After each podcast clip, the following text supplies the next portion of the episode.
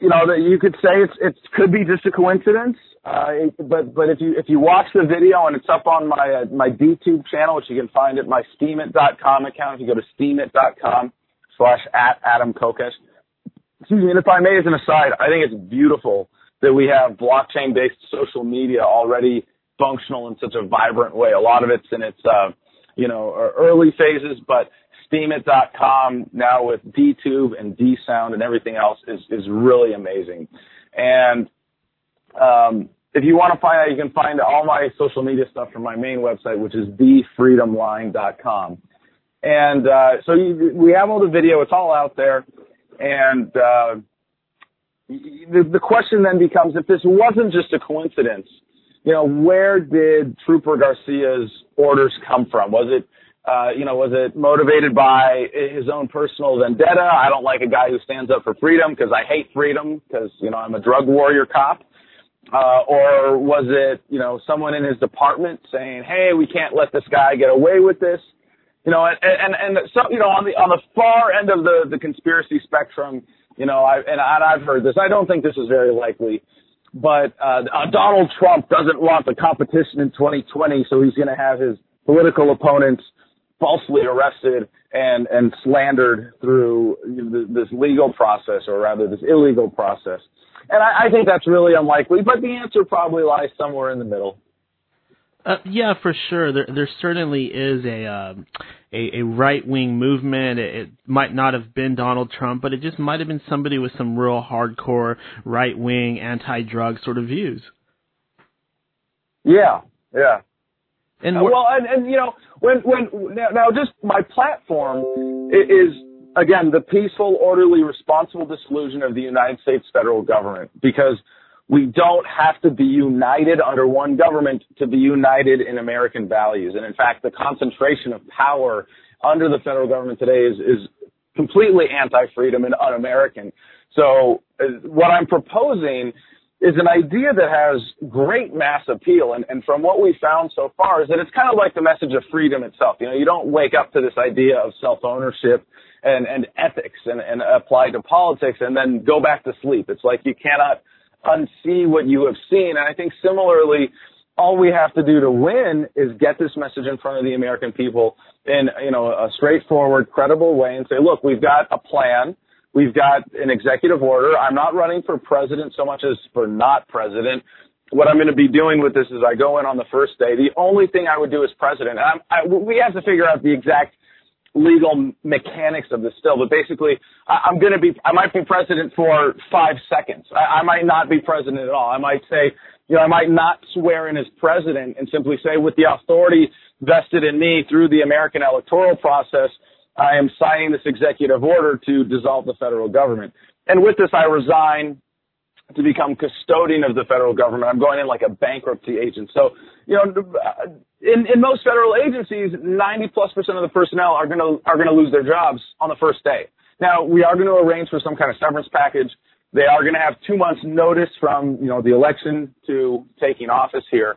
But this is a huge threat there are a lot of corrupt forces who have an interest in the continuation of this corrupt enterprise known as uh, the corporation of the United States federal government. And I feel that what I'm doing is not, uh, you know, going in to, to take over or to use the system to fix the system. No, what I'm doing is turning the American presidential election into a referendum on whether or not the federal government should be allowed to exist at all. And some people will say, well, Adam, that's illegal. You can't do that. That's unconstitutional. Yes, that's kind of the point. We are invoking the higher authority known as the Declaration of Independence, which says that we as a people have not only a, a right, but a duty to alter and abolish systems of government that no longer serve us. And this is, uh, like I said, it's an idea that has mass appeal because we don't have to, uh, you know, we don't have to argue philosophy. We don't have to talk about the role of government. If we can all agree that government should be as local as possible, as close to the community, as close to the individual as possible. And, and even as a libertarian, I know this might sound, sound hard for a lot of libertarians to accept, but most human beings are never going to care about what we care about. They're never going to engage in, you know, the kind of philosophical study that led most of us to be libertarians. They're not going to read a bunch of books, but they're, you know, human beings are creatures of pragmatism. So if we want to achieve a libertarian society, a voluntary society, one where individual rights are respected, in a sense, we have to put aside our ideology, but apply our principles to create policy that immediately improves everyone's lives. And that's what this is. So we don't have to convince people of any particular vision. We don't have to argue about the role of government. We say, look, we're just going to get rid of this most disgusting, destructive, wasteful layer of fat at the top. And that's 3 million, only 3 million personnel out of 22 million who work for government at the state, local, and federal levels altogether. So most functions of government will still continue, but we're going to get rid of the worst corruption and, you know, this idea of, of trying to force everybody into a one-size-fits-all solution where you end up with people in San Francisco writing laws for people in San Antonio, which really, in and of itself, should be offensive to anyone with common sense. And Adam, you're being very clear on this. You're not interested in money, and, and you certainly aren't interested in, in power of any kind. You don't want to be a leader. You don't want to lord over everybody. You don't want to give orders or dictate really anything. You just want to kind of be a catalyst uh, to achieving uh, an, an absolute form of freedom, right? Absolutely, and, and, and thank you for, for pointing that out. You know, I've been a full-time activist in, in one capacity or another for 11 years now. And, uh, you know, I've, I've, uh, you know, I made a lot of money in independent media production, but I always find myself as a broke activist over and over again because I put everything I have back into the cause. You know, I know that, uh, you know, especially when, uh, we're talking about Federal Reserve notes, it's almost a liability to have money in the world today. You know, I'd rather have the ability to serve my principles and serve what I believe in. And so I, that, that's how I've always approached my activism. And yeah, it's, it's, you know, now I'm at a point where I'm, I'm very well organized. I'm much more productive. I'm doing very well on Steemit. And, and, you know, I have a, you know, very solid income there. But even then, all of that is going into this campaign right now. And you're doing what uh, many, well, I wouldn't say many, but some leaders in the past have done where when you find yourself actually being locked up, you're using the time very efficiently to, uh, uh to read and to actually write. Do I have that correct? well, I did write a book the last time I was in jail uh, a few years ago when I was there for four months. I started writing a book, I should say, to be truly humble about it.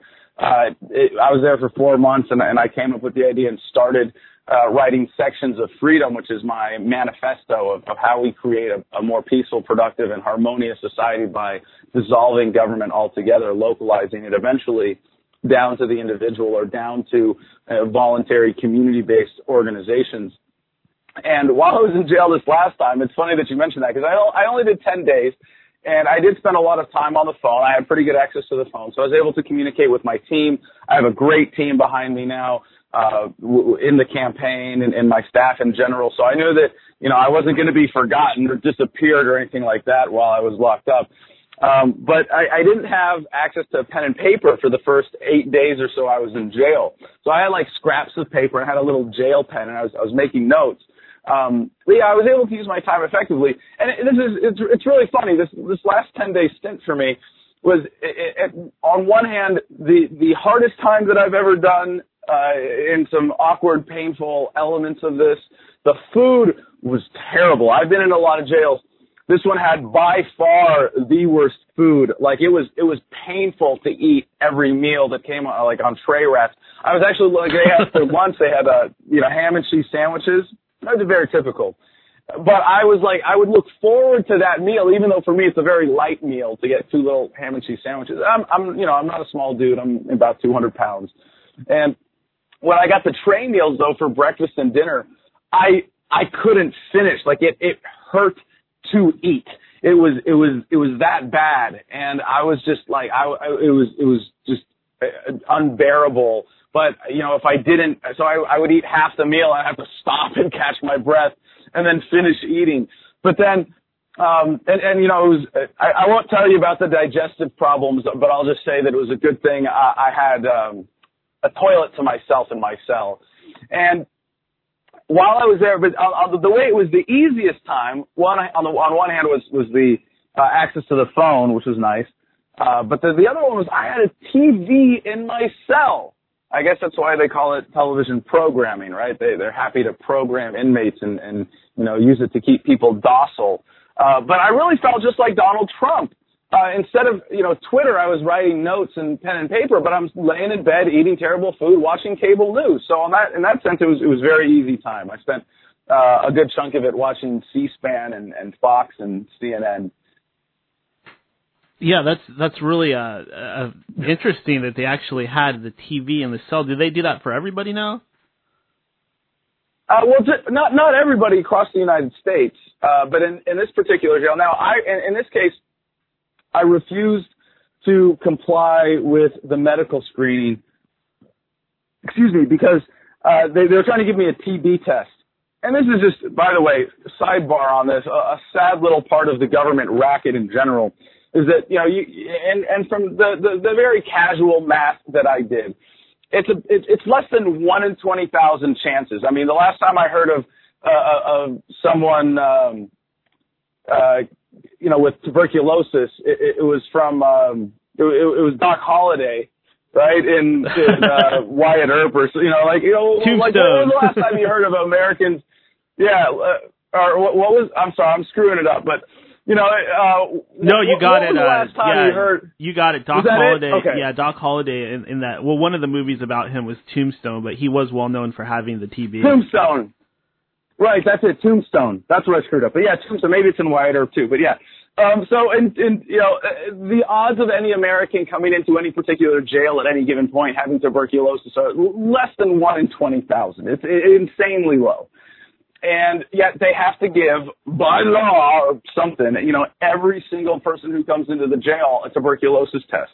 And I just said, look, it's against my religion to let the government put needles in my body. I'm not going to do that.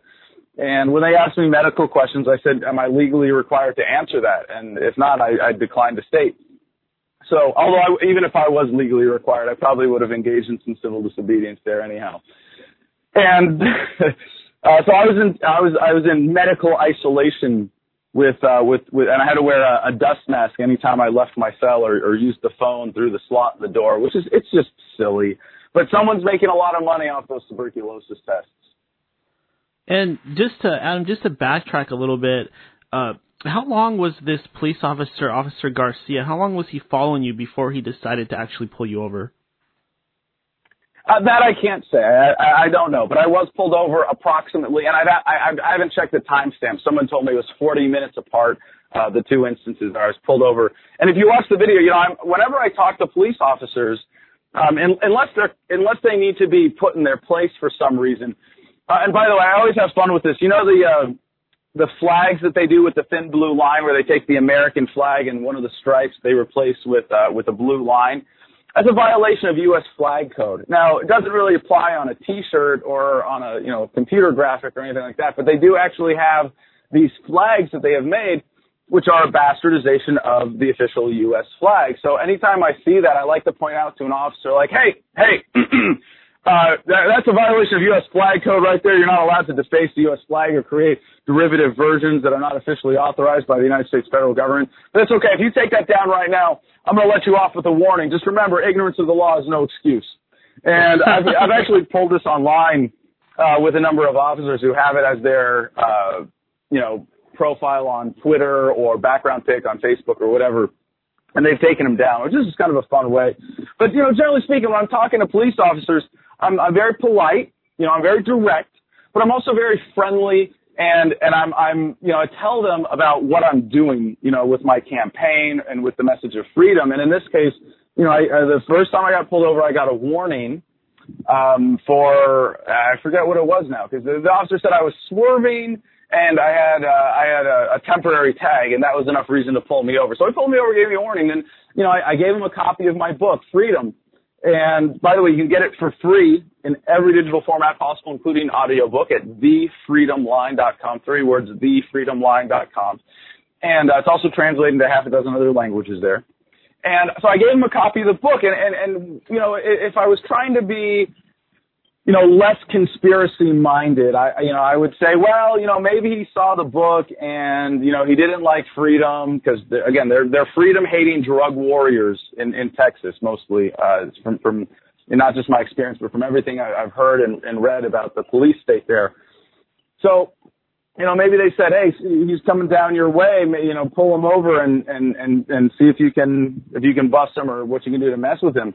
But you know, I'm always I'm always friendly, and I tell the police officers generally, look, hey, you know, a lot of you guys joined with with honorable intentions, like you wanted to serve and protect, you wanted to help your communities, but unfortunately, because we have government in between us, you don't get to serve the people directly. You end up serving politicians, and then you end up in, instead of being, you know, a public servant or someone who's you know helping out with the public safety or protecting people, you end up being a law enforcer, and you're an enforcer of unjust laws. You're an enforcer of, of, of, of evil on, on behalf of corrupt politicians. And I want, what, what I'm advocating, you know, is not for you to lose your job, although, of course, if we got rid of the drug war, there'd be, you know, tons less need for public safety services in general, obviously. But, you know, like, I, I, I don't want you to lose your job. I want you to be able to serve people directly, which is still true because, you know, th- those people who you know, who at least have that genuine good intention will find other ways of meeting real human needs uh, when when we get government down to the community level and, and eventually dissolve it entirely. It does make you wonder about some of those experiments that they did, oh, I don't know, 10, 15 years ago, where they took the college kids and they, and they let like half of them be in control of the other ones. Stanford prison experiments. Oh, thank you, yeah. thank you. Yeah, yeah, definitely. It kind of shows you how, how people can kind of become bullies in the right situation. Yeah, yeah, and and it's it, yeah, it's. I, I'm glad you mentioned that because it, it, you know, I, I don't think there's such a thing as, you know, a really bad person. You know, I, my undergraduate degree was in psychology, which is why I'm very familiar with that. And I think the other one that goes hand in hand with it is the Milgram obedience studies, where you know they ask people to shock uh, other test subjects, so they weren't really shocking them, but to see how obedient people would be, you know, to an authority just in a white lab coat. And it is really like this is something that every human being needs to be aware of because it is it is a a real weakness in human nature, if you will, that, that we are so susceptible to, uh, to to exercising unjust power, uh, to being violent over others, and to to being fooled and manipulated by, you know, someone wearing a shiny badge or you know, in a white lab coat or in a suit and tie because you know they're they're a politician. And the more that we're aware of this, you know, the more we can we can resist those impulses.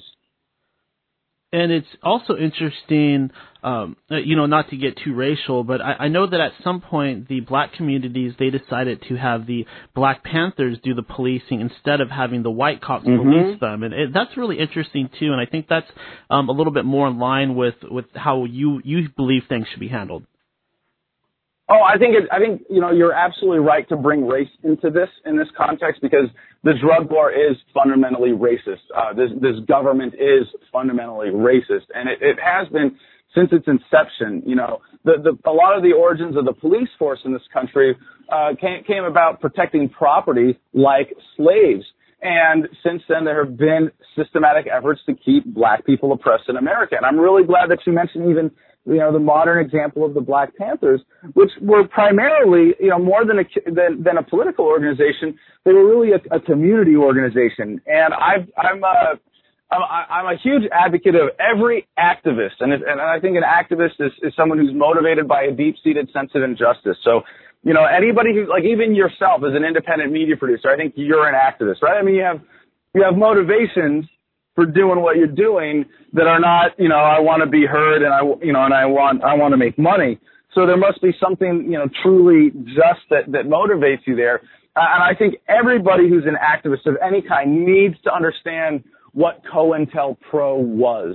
And COINTELPRO is a, a portmanteau uh, uh, to create an acronym, and it was for the three words Counterintelligence Program.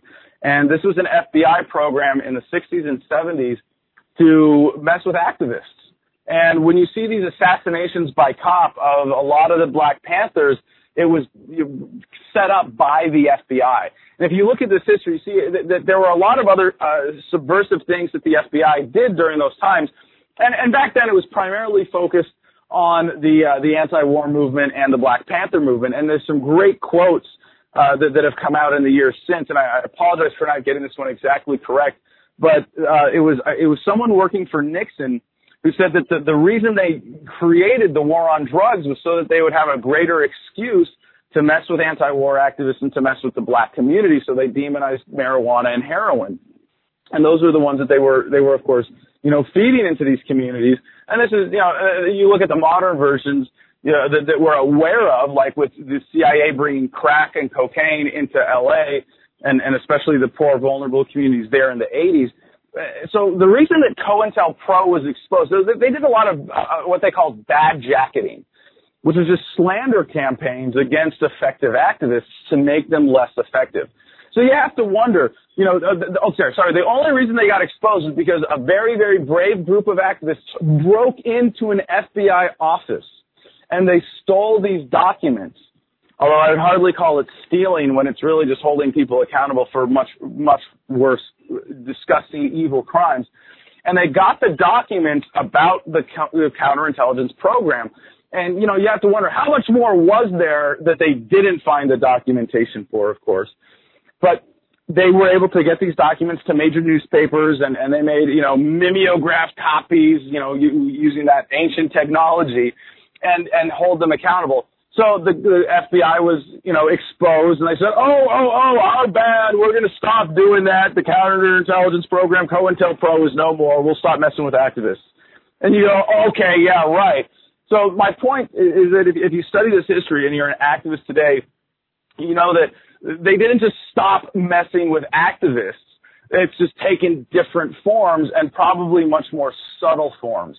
And so I think today what you have is, you know, especially with the control of the information flow on the internet, you have misinformation campaigns, you have false arrests like mine, although I gotta say it's a relatively minor one when you compare it to the cases of, say, Schaefer Cox, uh, you know, the Alaskan activist who was set up for creating uh, community-based safety organizations that challenge the government monopolies.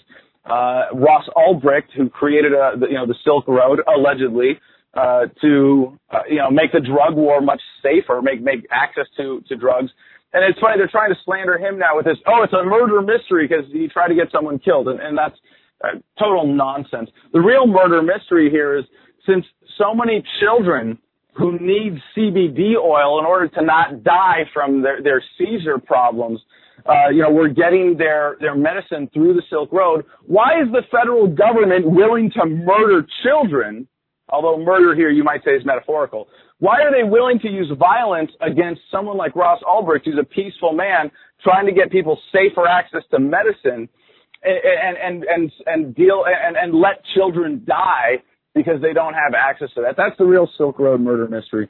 And then even like my friend, uh, and, and by the way, I am in correspondence now with, with both, uh, Ross Ulbricht and Schaefer Cox, which is, which is, uh, you know, really, uh, re- really an honor to be able to write letters to them in jail, and I encourage people to do that as well. Uh, but my personal friend, uh, Thomas Costanzo, known as, known as uh, Morpheus Titania, who is in jail still in federal prison. And, and I got to say, he doesn't have to, well, no, he does have to be in jail right now. He's been denied bail. Um, but uh, he could have he could have pled out, but no, he's standing his ground and challenging the charges that he's facing for running an unlicensed money transmitting business because he was uh, buying and selling Bitcoin in uh, all over the valley in Phoenix, and and he's doing time for that right now. Oh, and, that's not illegal. You know, there's so many. Is, is that well, illegal?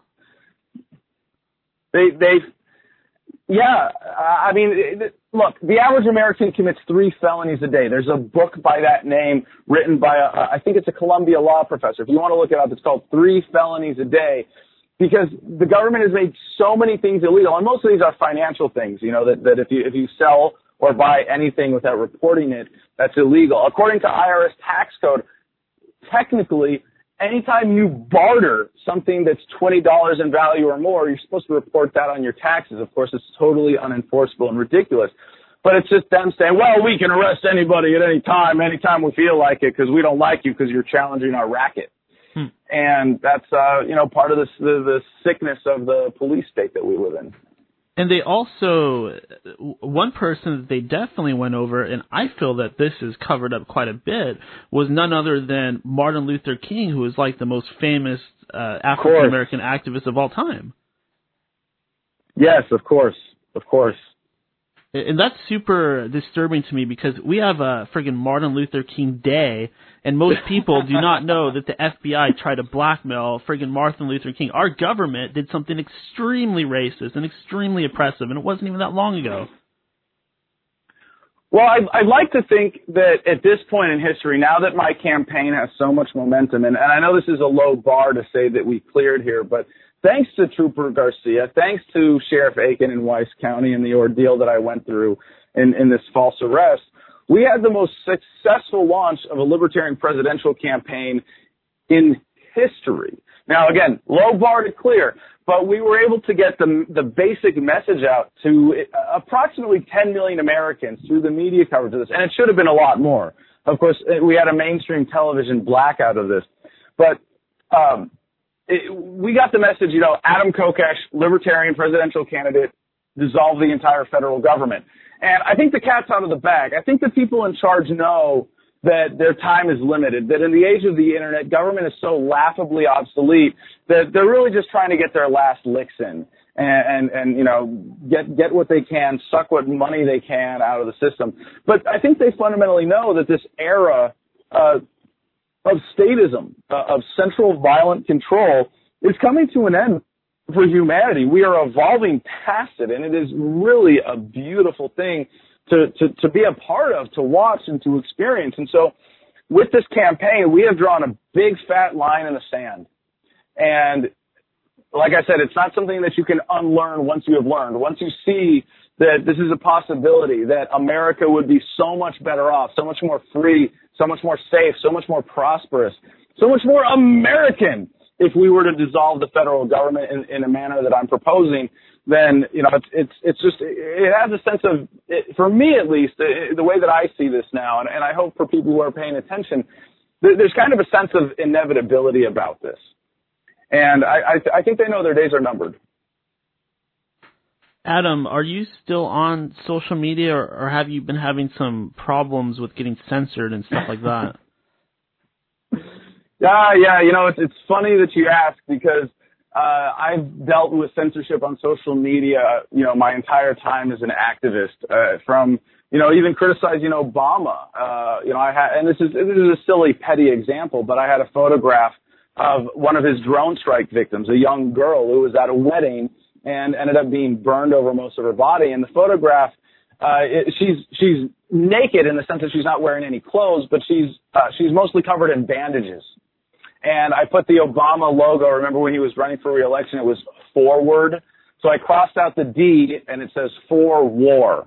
And the, you know, oh, oh, Facebook had to pull that because it's nudity, and it's like, you, no, no, no, no. You are na- Facebook. You are now complicit in covering up Obama's war crimes. And so that, I mean, and I got suspended for that for, for a month. That's a relatively minor thing. But I've also spoken to Facebook, uh, at least one Facebook employee who confirmed to me that my posts are getting flagged unnaturally. And this is one of the things about Facebook is that it is an open censorship platform.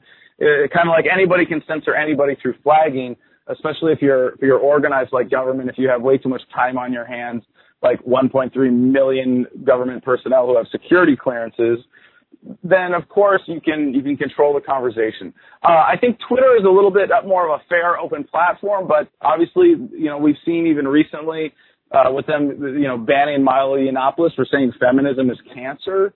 Uh, now, now there's some other things that he's done I don't agree with, but the, the way that he was just cut off the platform, you know, is, is an absurd kind of censorship. And you know, I, I really don't trust any of these. Of course, Instagram. So the, the big three, you know, sort of old school social media platforms that I'm on are, are Facebook and Twitter and, and Instagram. And they're still you know, hugely empowering, game-changing platforms. I guess you could call YouTube social media, but YouTube's been worse because YouTube is supposed to pay you, right, as a content creator. And they say even now for mainstream content creators, it's about $3 per thousand views that they should be making.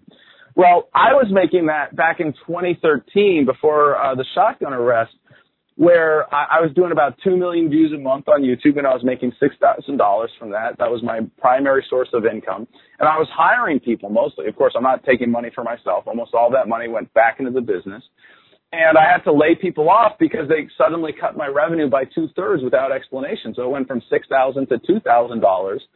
And what I found out later that it was part of their plan to allow advertisers to not be associated with controversial content. And of course, then YouTube gets to decide uh, what is controversial content. Um, and you know, and and I've seen like I have, you know, I, this is why I really I, I don't care about YouTube anymore. You know, it's, it's it was bought by Google a few years ago, and since then it's been all downhill. You know, and, and it's still it's still, like YouTube still represents a major leap forward for humanity. That anybody on Earth with an internet connection could post a video and, and have it be available all over the world. I mean, that was amazing. That was revolutionary, and yet somehow Google buys it and they manage to screw it up. So that's why I'm really excited now about steemit.com and, and how there's you know and, a more a, a truly blockchain based and, and much more uh, open source social networking. Though I think there's going to be an even greater leap to come as, as we have truly open source uh, social networking that people can click over from Facebook and, and Twitter, and it just sort of you know copies your whole account and works better, but without any of the censorship. So I think all that's coming. But yeah, I, I face definitely um, more than my share, I, I suppose you could say, uh, of social media censorship. But even even with that, you have to you have to look at this in historical perspective and go their ability to to stop the flow uh, of information that challenges power is going away because they can't say, well, these social media networks are are bad for us, so we're just going to get rid of them entirely. I mean, that, even China, right? And and China, I think, it represents uh, with the Great Firewall the, the greatest example today of government being able to control the flow of information on the internet. So instead of allowing Facebook and Twitter, you know, they have, I think it's called Weibo. They have their, uh, you know, government censored version of social media in China. Uh, but even there, it's sort of like cast out of the bag, guys. Can't put it back in now. And, and this is, this is the future where, where people have access to information. And when people have access to information, they can learn how to make government obsolete. They can learn that government is a racket fundamentally. They can learn that most of what government is telling them, or at least the important stuff, is lies intended to, you know, you know, make you uh, make you submit.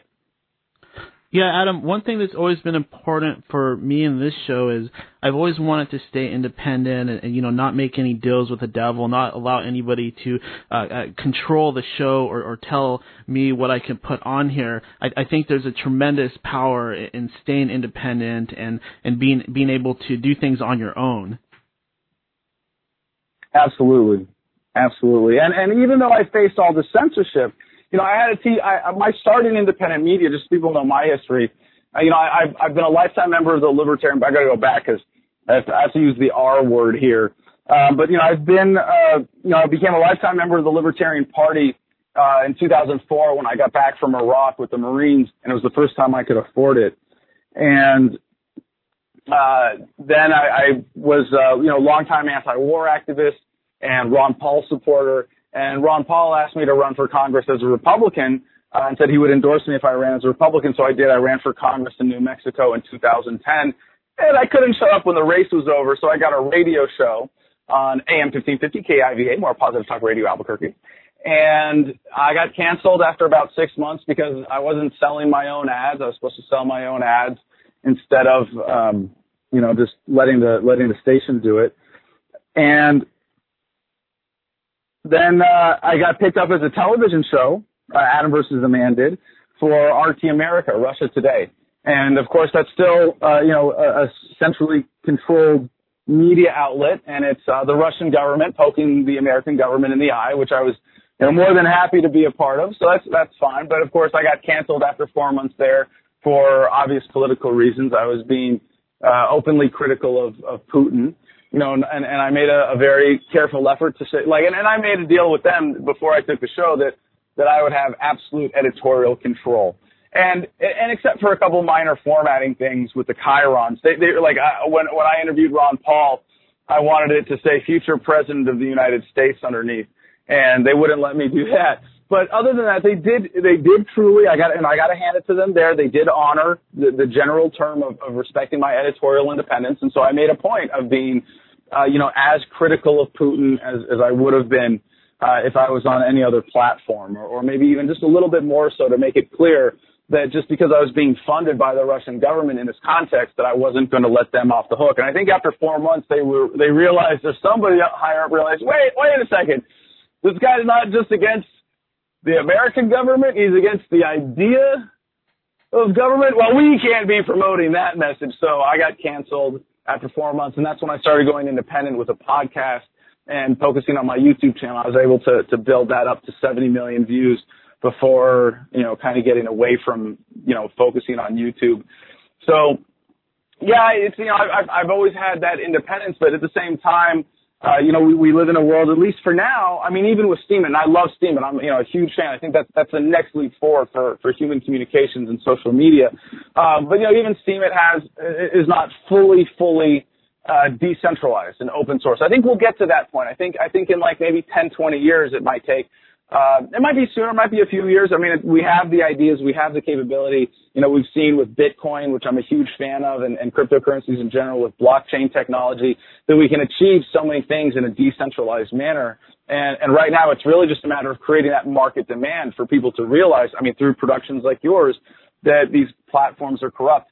And, uh, you know, I, I, while I've maintained that editorial independence, we have to we have to do what's available, you know, work with what's available to us. So you compare this to like 100 years ago, where if you were, you were subversive, or, or even just 50 years ago, you, you just like you just go 50 years ago to the anti-war movement. You know, they didn't have the internet. You know, they had to protest. They had to work to get on on television and in newspapers to to really get people's attention, and a lot of them got arrested without any notice whatsoever. And and they had to pass out flyers and pamphlets you know, they had to go. They had to go like while while the government controls newspapers, uh, you know, and radio and television as those forms of mass communication. Uh, they had they had a much tighter stranglehold back then. So at least the establishment as a whole did. Mm-hmm, mm-hmm. So if you wanted to challenge the establishment, you know, you had to go out and talk to people one at a time. You had to go and like mimeograph. You know, we didn't have photocopiers back then. You know, you had to print stuff. You had to write stuff by hand a lot of times. So you, you go back even further. You know, you look at, and it's why we say Martin Luther King Jr. now, but the original Martin Luther, you know, with, with the Protestant Reformation, it was because he had one piece of paper on the door of a church. And back then, that was what was required to, to get the word out. And now, it, it's certainly much easier. I think this represents uh, an amount of progress for humanity. Yes, certainly. Uh, that's a excellent point you bring up because if you go back and look at what was going on during like World War II, you can see how tightly public perception was controlled. Oh, these people are the enemy, the Nazis or the Japs, the this and that, and and. and and people really just totally drank the Kool Aid, and they they they managed to get everybody, and of course the Germans were doing it too, but they managed to get everybody just worked up into this war frenzy, and it was all about production. Yep, and I, I think that, that this is all very interesting. Uh, but Adam, I, I did want to kind of ask you about something that I find to be incredibly interesting and also um, slightly hilarious. There's a video on YouTube, it's still up there, where you're confronting this guy that he looks like he's the size of Brock Lesnar, and he's getting right up in your he's getting right up in your face and you just totally outsmart this guy. You you totally just you you run circles around Jedi, him. Jedi mind trick. yeah, exactly. That was incredible. How did you pull that off? Well, you know, I'm really glad that you mentioned that because the title of that video is "Would Be Bully Gets Kokeshed" and uh, nonviolent communication in action. Now, uh, we use the term kokeshed as like, you know, told off or put in their place, but really I think of it as being confronted with with irrefutable truths that, that challenge what you're doing on, on and in this case this guy had, had heard from someone else that I had said something bad about the military in my speech. It was in the basement of the bar. So he comes down to confront me and says, if you have something bad to say about the military, we need to step outside. And He's trying to, he's trying to fight me. And yeah, this guy was a monster. I mean, I'm, like I said, I'm, I'm not a small dude. I'm, I'm about, you know, I'm 5'10", 200 pounds, you know, pretty sturdy build. So, but this guy made me look tiny. Like he, he really made me look, look small. And if you just go, you can search the video. It's it's been reposted so many different places, and I'm I'm really excited that it has been now years later because uh, my my hits usually surprise me. But I, I'm really glad that you brought it up because it's important to understand nonviolent communication. And now this is a metaphor. I always have to explain to libertarians. Yes, it's, it's communication. Of course, it's nonviolent, But when we talk about a, a process for communicating with people in a, in a deeper way to connect with them, to in, you know increase the amount uh, of exchange uh, of, of, information, of value, of commerce. You know, this is in the best interest of capitalism, right? And and uh, of course, capitalism is an economic system based on ownership of the means of production. And if you define that properly, the only uh, or the, the greatest means of production is the individual human mind. And if you don't own yourself, we don't have capitalism. It's not factories and widgets and dollars. No, it's about self-ownership and creating human happiness and harmony. That's what capitalism is really all about when you define those terms properly. So uh, nonviolent communication is a process where, where it, it's sort of four steps. And the first one is observations. And, and sometimes this can be skipped, right, when there's no dispute in observations. But like, say you want to raise an issue. And by the way, I, I highly recommend that everybody study NVC. It will change your life entirely. All of your challenging relationships will, will, will be fundamentally altered. And, and I'm not, I'm not an expert in this. Um, you know, and, and it's the kind of thing like, uh, you know, just because you're a doctor doesn't mean you're in perfect health. You know, just because I'm an advocate of, of NVC and I'm, I'm a practitioner when I can doesn't mean that I'm perfect in it. I'm still susceptible to my own emotional failures in that sense. But the first step is, is, is observations. So if you wanted to raise a challenging issue with someone, you might say, "Hey, I've observed that this happened." And and, and the first step is you want you want to make sure that your your observations are kind of on the same page, right?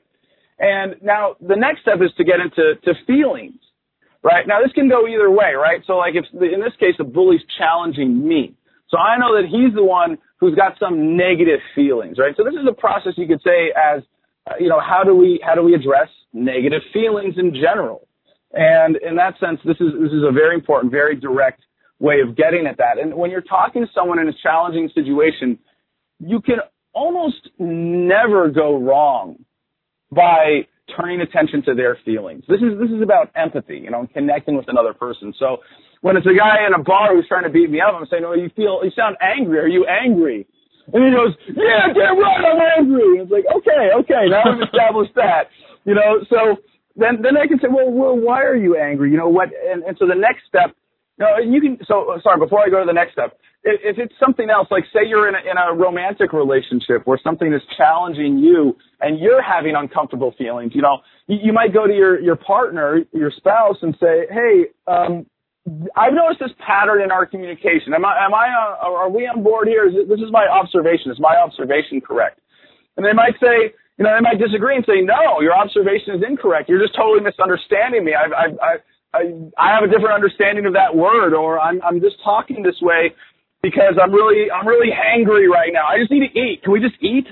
And then it all goes away. You know, so sometimes just stopping and making sure that your observations are on the same page can resolve the entire issue. But like, let's say you, uh, you, you raise an issue with your spouse and they say, yeah, I, I have noticed this pattern of communications. You're correct. And, and then you can say, well, look, this is how it makes me feel. Although you have to be careful about this, and there's, there are a lot of other understandings to, to, to, under, to, execute this process properly. And one of the most important ones is to know that you and no one else is responsible, or you are responsible for your feelings. You can't say something made you feel that way. You can say, when that happened, I felt that way. But that's, that's taking responsibility for your feelings. That's really important. So you're not projecting that on someone else. So you could say to your partner, look, these are my observations. We're on board. Okay, same thing. We see the same thing happening. Okay, so when, when just so you know now, my feelings when this happens are this, that, and the other negativity. You know, when you say these things like this, I feel, uh, I feel hurt. You know, and it's very important to say like, let's say disrespected, because disrespected isn't a feeling. Disrespected is an action. That's an accusation to the other person. So it's really important that, that you use precise language in this. But even if you don't have all the precise language, you can still apply this basic methodology. Because then you get to needs, right? Why do you have this negative feeling? It's because in that situation, one of your needs isn't being met. So you might say that, you know, my need, like, in you know, in this case, why is he angry? You know, when I'm, you know, this guy at the bar wants to fight me. Like, you know, what, what, so why are you angry? You know, what, what need of yours is, is not being met? And maybe it's a need to feel respected. Maybe it's a need to feel honored and appreciated for his service. And so in that sense, what I was able to do in this video was, was deconstruct that and say, well, look, you know, we were, do you believe in freedom? Do you believe in the Constitution that you swore an oath to? Because everything we did, you know, overseas was unconstitutional. It was illegal. So You know, shouldn't shouldn't we be able to address that? And so I, I was able to bring that up. And so then the final step in the process is oh so so the, the, uh, just to finish the idea of needs. You know, we have we have lots of needs, and there, if you look up nonviolent communication, there's sort of cheat cards that they have for this. For uh, you know, what are my you know for different feelings because you know in, in, the in the language that we use, we are so conditioned to use what uh, the, the originator of this, and I got to give him credit, of course, every time. Marshall Rosenberg, what he described as, as violent language. You know, when when we we corral other people, when we accuse other people, when we back them into corners, as as opposed to connecting with them, you know, at the heart level with empathy. So anyway, it, the needs, you know, you, there's a need for, for safety, a need for security, a need to feel respected, a need for personal expression, a need for food, water, clothing, uh, sexual expression. You know, all of these things are, are, are fundamental, legitimate human needs. So, in that sense, when you can get down to what, hey, you know what, I feel some negativity because these needs of mine aren't being met, then you can get to the final step, and that's requests.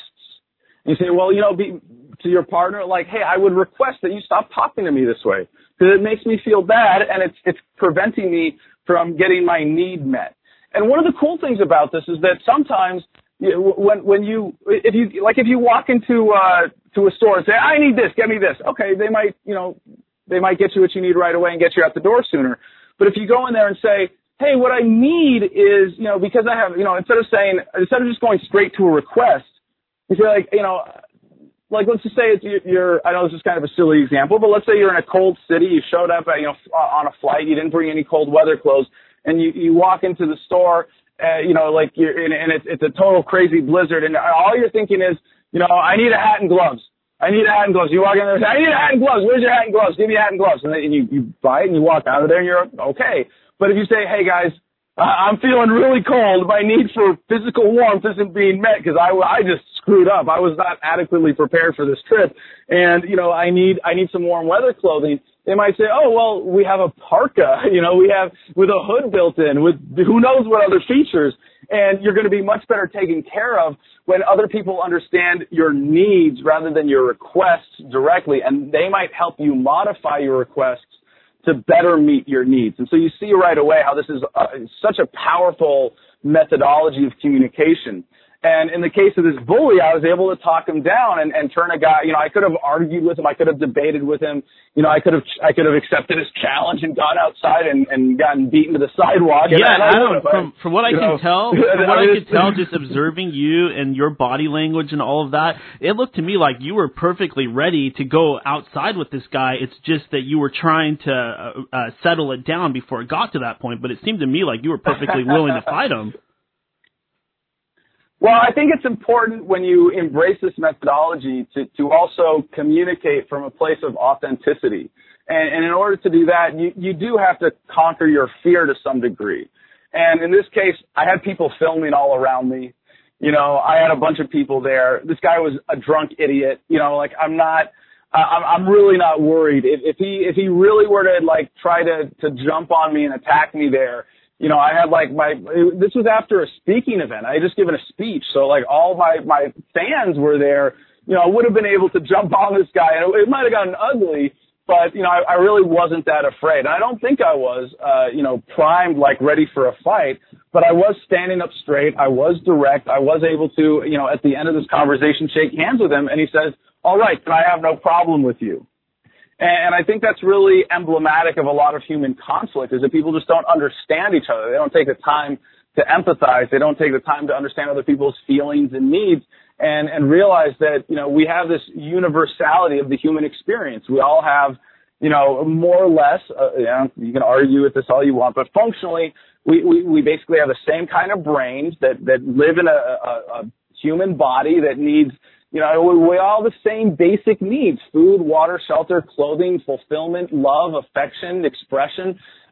This is, this is universal to human nature. And this is one of the greatest takeaways that I got from getting an undergraduate degree in psychology, which is that there is this, this universality of the human experience and, and we are very much, uh, you know, products of, of the conditioning that, that we are subject to. Of course, the individual human will is capable of, of overcoming any of that conditioning with enough you know, deliberate willpower. But even that, where did that willpower come from? That's, that's your biology. That's your inheritance as, as a human being. And, and the more we realize that, that we really are, uh, you know, one human family, the, the easier it is to resolve all of those conflicts. And so, you know, when I come to someone like that, you know, I try to keep that in mind. Again, I, I, I don't want to sound like I'm preaching here because I am not like some, you know, living version of Jesus, uh, you know, mythological creature who can overcome all the, the worst parts of human nature. I'm just someone who has seen this particular, uh, you know, methodology, this approach, this insight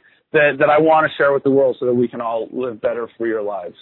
And I think that this situation is really important because I I wouldn't say that I target the youth, but I, I have this awareness that really the youth are the future. And sometimes I watch the, watch the news or I watch YouTube and I see these these people like this group, the anarchists, and some of these young communist groups and stuff like that. They're going out there, they're breaking bottles and they're uh, they're throwing bricks and they're hurting each other. They're they're hurting people, and, and they don't un, they don't seem to understand that the the peaceful type of protesting is actually far more effective. They just don't seem to get it. Yeah, and and I'd love to to have some opportunities, and, and maybe maybe as I travel the country now, I'll, I'll find more where I'm able to to talk to some of those people and say, look, I mean, can you imagine going up to to someone in a black mask at a at a, at a you know violent protest as the meeting? How are you feeling right now? oh, I'm angry. Okay, well, why are you angry?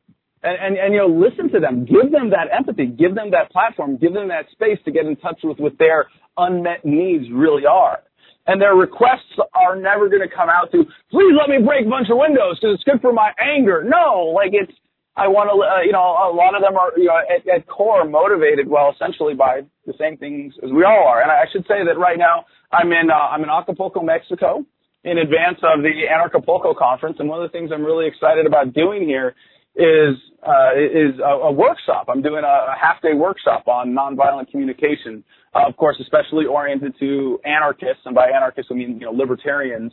Um, so it, it's really important, I think, for those of us who are expressing uh, a message that challenges state power, that's based on emotional manipulation, that, that we that our, our method of communication is, is true to to the message that we're communicating. Of course, yeah, we got to grab people's attention sometimes, but ultimately, uh, we're going to be more effective when we're coming from this place of love and, and authenticity and being able to meet other people's needs. And I, and I hope that in my presidential campaign, you know, when I'm saying, look, let's let's dissolve the, the federal government in a peaceful, orderly manner. Let's make you know life better for everyone immediately. That that I'm able to to stay grounded in that. Of course, it's a whole different challenge in the political context, but uh, I, I think as you as you're well aware, uh, based on your understanding of, of my motivation and what I'm doing with this, that this is this is all uh, you know the same reason I started protesting the war when I got out of the Marines in, in 2006.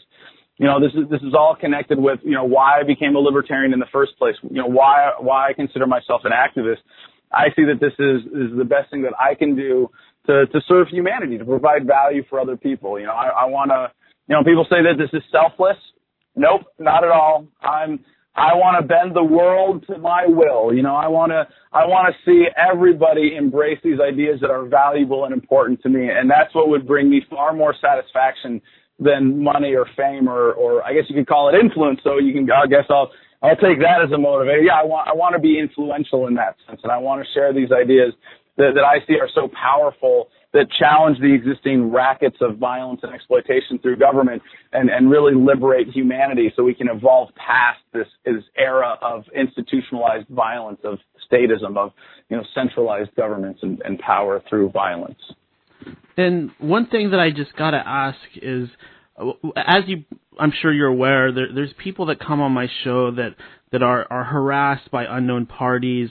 Uh, we call it gang stalking, and this is a little bit more in the yeah. conspiracy realm. But I got to ask, uh, do you feel that perhaps, Adam, you are being specifically targeted because somebody out there knows that you're a smart guy, somebody out there knows the influence that you're having, that you're getting all these views, that you're, you're talking circles around uh, people in a bar. Uh, somebody's going to notice that, and they're going to see you as a threat. Do you believe this could be starting to happen to you? That this might be evolving into almost a form of gang stalking? Well, but before I answer that directly, I, I, I want to correct something a little bit. I, I wasn't talking circles around this guy. I mean, maybe when we got into the start, uh, you know, talking about the issues of war and foreign policy, But no, what I was doing with this guy that was the powerful part was not talking circles around him or being a better debater. It was being more empathetic and being more able to directly connect from, from that place of love and authenticity. And that's what diffused the anger and, and the desire for a fight and a confrontation. But in, my case, you know, I, I've seen a lot of these cases of gang stalking, and, I, and I've heard a lot about it. And it's, it's an interesting term to use to describe what is what is. Uh, it's not really accurate. I, I don't like the term gang stalking because that suggests, I mean, yes, police are gangs. You know, the government is a gang. It's, it's the biggest gang in the world, uh, the most destructive and the most violent and the most territorial and the most exploitive. But, um, and, and most people don't think of gangs that way. They don't think of stalking as this kind of harassment. And I've seen people experience different elements of this, but, uh, I, I, I think a, a better way of describing it would be sort of, you know, individually targeted systematic government harassment and I, obviously that's not as catchy as gang stalking, so maybe maybe that's not the term. But I think we need a term to describe government harassment of activists, uh, you know, a little more precisely than gang stalking. So in, in terms of answering your question directly about my case, I, I, I, it's hard to say. Uh, you know, this latest arrest is, is certainly really fishy. Um, but I, think, you know, when I went to jail and, and, and I wrote a letter, an open letter to the sheriff of Wise County, I said, you messed with the wrong Marine. You know, like I, I'm still, you know, you you can take the Marine out of the Corps, but you can never get the sand from a rock out of his butt crack. And uh, you know, I still have that, you know, you know, in, in some part of me that that warrior mentality. And I'm not someone who's going to be intimidated you know, if anything, if you come at me, I'm going to use judo. I'm going to take that momentum. I'm going to use it to my advantage. Like even, like I said, with this arrest, okay, I'm announcing for president on, on the, you know, the most dangerous to the establishment platform in, in, in American history. Well, yeah, come at me, bro.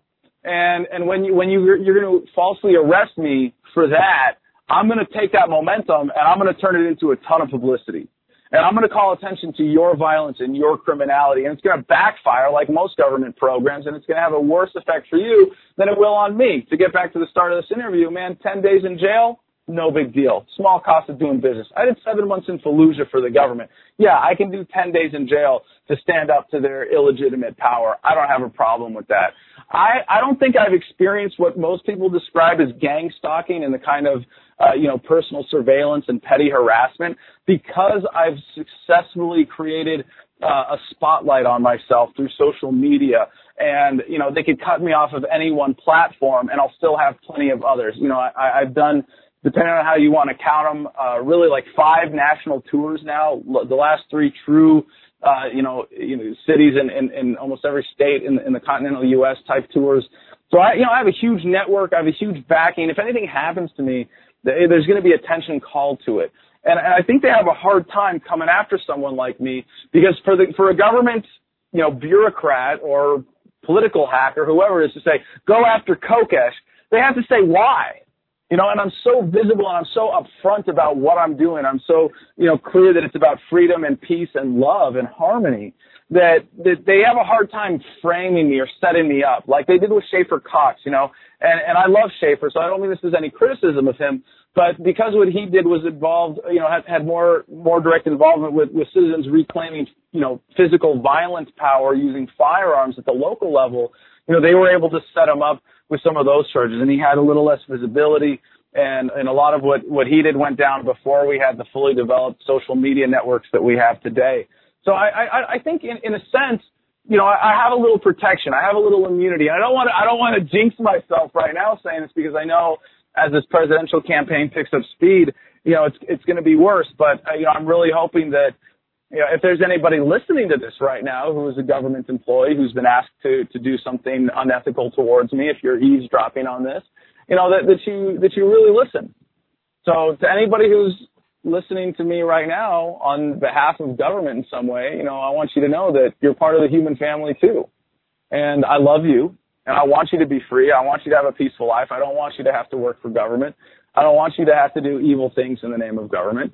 And, and I think because that is such a core part of my message that they really have a hard time, you know, ordering someone to assassinate me or, um, you know, to, to, to do the sort of gang stalking stuff. But, I, you know, of course I wouldn't put it past them. I understand that, you know, they could take me out at any time. Although I think if they did, you know, it would be it would be worse for them. I think I think if they shot me right now, if I were to die, you know, having done what I've done, having gotten the message out that I have, having written the book that I have, that you know, they they it would be um you know, it would it would be worse for them. It would call more. It would, if anything, it would accelerate the the demise of of of the state of unjust, violent authority. So, you know, in that sense, I feel pretty comfortable. You know, living my life the way I'm going to live it, and and and you know, projecting uh, love and, and peace and, and the desire to, to get freedom to everyone uh, openly. Uh, yeah, it seems like uh, with a lot of these these cases of people being harassed, r- really the goal of whoever these parties are is, is to wear a person down and really get in their head. And I think with your case, yeah, they can't probably, do that to me. Yeah, no way. Mm-hmm. I'm impervious to that kind of shit. Yeah, a little bit harder because you have the military background. You've you've been in in the shit, so to speak. So it's really hard to get in your head and wear you down. But I, I do understand that they actually uh somebody ransacked your home. Oh, that was when they searched my vehicle. That it was it was turned inside out. You know, typically, actually, when when my RV was raided, it was a, a relatively mild search compared to what a lot of people go through, and also compared to when my home in Virginia was raided in 2013. There, they really ransacked it, turned shit inside out, uh, broke open my safe, you know, broke a lot of stuff, um, and uh, it, was, it was pretty pretty disgusting. Uh, but no, I mean, I, the, the stuff that I've suffered, you know, as a result of standing up, really is petty. I really don't want people to see me as a victim. You know, I understand. Yes, I'm a victim in this circumstance. Yes, I was victimized here. Yes, I'm victimized there. But you know, uh, again, to, to turn it back to the to the racial issue, you know, a lot of black Americans who suffer under the war on drugs don't have the visibility, don't have the protection. They get railroaded, they get bullied into submission, they get threatened with, with, you know, extra charges. They do, you know, way more time for the same crimes as, as white people. So in terms of what I've actually suffered, as a victim of the police state, even in social media censorship, it's it's really relatively small compared to you know the true victims of government and what they've experienced. And being that you do have uh, somewhat of a connection to Russia, what do you think about all the it looks like hate and propaganda to me against against Russia. Uh, is is the Russian government really that bad? Is I know you've spoken out about Putin, but is he this monster that he's being portrayed as recently? All governments are fundamentally evil, and so I'm not willing to give someone like Putin a pass, even if you see him doing things that might have generally positive effect or equalizing effect. One of the most important things to remember about Russia is that you know we've been taught to think of it as the equal superpower to the United States, but depending on how you measure it, their economy is one thirtieth to a fortieth the size of the American economy. If anything, it'd be much more accurate to describe Russia as a satellite of the American empire than some equal competing superpower. And all this talk about collusion with Russia really misses the point because the greatest foreign power in terms of, of corrupting American foreign policy is not Russia, it's Israel. And, and, and there's no talk about, hey, what's the Israel collusion? And it's like, well, Israel so controls both parties and both candidates. They didn't care if it was Trump or Clinton. Either way, they're going to get, you know, what is it, $40 billion a year in military aid and all the other, you know, benefits that they get behind the scenes through the American military industrial complex. So no, uh, the, the idea of, and, and I, I do believe, and it's funny because George W. came out recently and said, yes, of course Russia was meddling. Yeah, and this is like, hello, the American government has been meddling in the affairs of countries all over the world for pretty much its entire history. So it, it is really a a silly accusation lacking historical context to say, oh my gosh, this is terrible. Now the Russians, you know, or they they meddled in the American election. Now if there was collusion with one campaign or another, you might say that that crossed another line, but it's it's such a small incremental line, you know, past that that it it really doesn't matter when the, the, the greatest collusion and corruption from foreign powers in the United States is clearly from Israel, not from Russia. And how do you feel about this recent major move by our president to uh, move the embassy to Jerusalem? well, I try I try to keep my feelings, you know, out of this kind of stuff so I can look at it objectively. And and when I look at it objectively, you know, I'm I'm I'm just thinking, well, why is why do the American people allow ourselves to be represented in other countries by our government at all, instead of by people, you know, and companies uh, and organizations who are peaceful. And, and this idea that Donald Trump, as the president, can can just sign a piece of paper and and now a, a foreign government has a different capital. I mean, I, I, I honestly.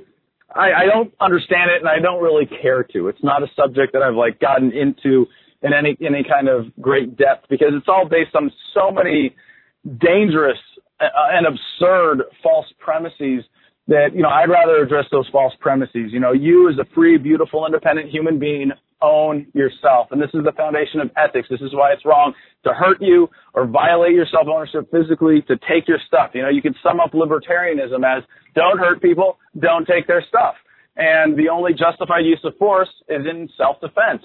And when people all over the world realize this, and I think this is part of what we see happening with the internet, with the paradigm shift, is people are becoming more empowered, and more and more people are understanding that. And that's what I want people to embrace. But like I said originally about this campaign, uh, if, if I may sidebar for just a second here, uh, I used to in my speeches uh, to, to sort of make fun of libertarians, or not make fun, but to challenge them intellectually. I would say, uh, you know, how many of you designed the cut of the shirt that you're wearing right now? And of course, always there's one smartass in the back who raises his hand and says, I'm as fashion designer. But no, there's, it, usually it's nobody, right? You, you ask an audience that it's, it's nobody. And so I could, so I say, hey, look, if I was given a speech on fashion and, and design, then I could, I could, I could ridicule you all and say that you're a bunch of sheep, you're a bunch of followers. None of you even designed your own clothes that you're wearing today, right? And and and I think the point that I'm that, that most people are able to to really easily get out of that is that there's just that, that we do have it incumbent upon ourselves as those of us who care, who see these issues, to take leadership.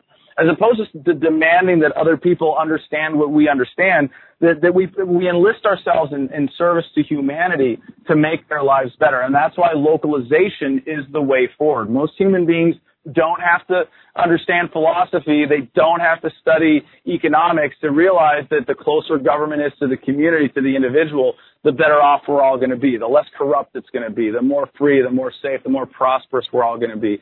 And, and while there is this, this deeper philosophical paradigm shift happening as well, uh, I think most importantly, is this uh, sort of immediate practical paradigm shift that, that I'm hoping to, to, to lead, to show leadership in and, and say, look, this is how we move humanity forward. We're going to decentralize power. We're going to localize governments from the top down, take them apart and restore power uh, to our communities away from this trend of, of centralization. And, and I think uh, that everything I've seen just says this is the future for humanity.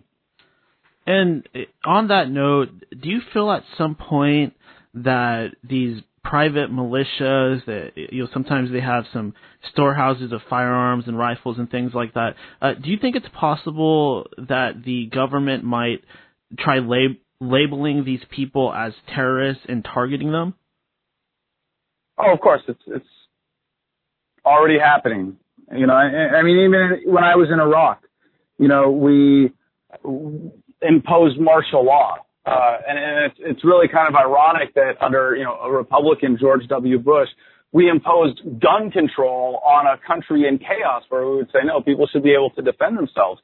And anytime we, you know, kicked down a door and raided a home and found weapons, and, and this wasn't something I was doing, I was in civil affairs. But, you know, every time that happened, it, you know, it was, well, you can't have guns. If you have guns, you must be a terrorist and it's it's it's really pretty pretty sick and sad. And I do find that you've been talking quite a bit about freedom and freedom is something that's very important to me. In fact, I've made a lot of choices in my life to maintain a sense of freedom, like like not having children, for example, and I actually feel like it it kind of makes people jealous in some way. Um, it it seems like when a person views another person with more freedoms than them, it, it kind of bothers them a little bit. They recognize that that person has something that they do not. Um, do you think there's something to that? Like maybe the ultimate truth is that if you have power, really all you get is more responsibility. But uh, there's something about freedom that that is really so much better. Perhaps the key to happiness really is freedom. Well. Yeah, your individual will respect that. There, there's definitely a lot to what you just said. I, I wouldn't I wouldn't dispute the the dynamics that you point out. Although I want the freedom to have kids without government interference. I want the freedom to have kids without thinking that CPS is going to come and steal them in the middle of the night or raid my home because I'm I'm homeschooling them or, or unschooling them or you know letting them direct their own education as is the natural state for a child's healthy mind. You know, I I want to to have the freedom. I, you know, you, you say freedom and responsibility and and now this is kind of opening up a whole other philosophical conversation Whoops. that you know, I, I, I don't really you know no it's fine I, but I don't really try to get into that because to me you know I want you to, my ultimate goal is for you to be able to determine those parameters in your own life without any kind of external interference. If you want to take on a responsibility, if, if you want to take on a certain power, and when you say power, obviously you know, there are a lot of different ways of defining that. And we've been talking about political power mostly, which is unjust power based on violence, based on central control, based on lies and propaganda. But when you talk about like legitimate power, like that, that you have power in your community or in the economy because you're providing value to other people or you've taken on some responsibility and made yourself dependable and accountable, then I want you to be able to determine those parameters in your life for yourself. Now, when you say that other people look at you and, and say, Daniel, you've got this freedom that, that I don't have, you know, I, I think that's a great way to inspire people by, by living by example and, and challenging them because most, the reason that we have the problems that we have with government, you know, as, as you pointed out earlier, talking about the Stanford Prison experiment and the Milgram obedience studies, is that there is this element of human nature that, you know, is inclined to submit. And when you show people that they don't have to and they live better being free and asserting their independence and their free will, yeah, we're all going to be a lot happier. And Adam, this is this is definitely one of one of the last things I wanted to ask you, and I believe I probably asked you this before, but uh, a lot of people in the conspiracy world, like Alex Jones has said this a lot of times, but a lot of this stuff, uh, including that includes supernatural elements, aliens, and things like that, Illuminati. Um, many feel that it's actually some form of COINTELPRO disinformation, misinformation to really distract everybody from these ground floor level obvious problems and lies that are right in our face. Um, would you agree with that? Yeah, absolutely. And, and I, you know, I, I thought for a long time that Alex Jones was controlled opposition because he got his start in terrestrial radio. If you're the people behind 9/11, who do you want representing the 9/11 truth cause, right? It's going to come out anyway, so why not put the most, you know, sensationalist, least credible person out in front of it that you can? I think the fact that he ended up getting so strongly behind Donald Trump really just proves that you know he's not consistent in, in his own you know living up to his own alleged espoused principles. And yeah, it's a distraction issue. Like I'm I'm really not big on studying conspiracies because unless you count government because it is the biggest conspiracy to take advantage of all of us. So you know it, it, it, if you want to say uh, that that uh, you know looking at the moon landing or you know the, the Gulf of Tonkin, I think it's important to study history. But there's enough that we know in history that clearly shows that government itself is a giant conspiracy. That it, it, it, it well, the analogy I like to use, and, and sometimes I use a, um, I'll, I'll just use the the uh, family-friendly, non-prison version of this analogy. So if you want to use your imagination and figure that one out when I'm done, feel free. But if you have a knife in your back, if you're getting stabbed in the back, are you supposed to go, gee, I wonder what kind of knife that is. That's an interesting pommel and hilt, and look at the jeweled handle. Wow, that's really fascinating. I wonder where this knife came from. I wonder where, who made it. Or are you going to say, no, get the knife out of my back now and focus on that. And so if you're focused on studying the knife instead of helping us get it out of our backs, I, I think that really should say something about your, your, your true motivation. And, and I think a lot of people, if you just present that to them, they go, oh crap yeah, you're right. Let's get the knife out. Uh, yeah, very good point. And uh, I do know that you're on a on a normal phone, so I don't want to keep you too much longer. I know we agreed to an hour, but I, I do want to go ahead and just open things up a little bit for you. I like to do this each time, but Adam, if you'd like to just hop up on that soapbox one more time and just say whatever you would like to say to my audience out there, and please follow that up with anything at all that you would like to plug, anything that you feel needs to be relevant. Go ahead.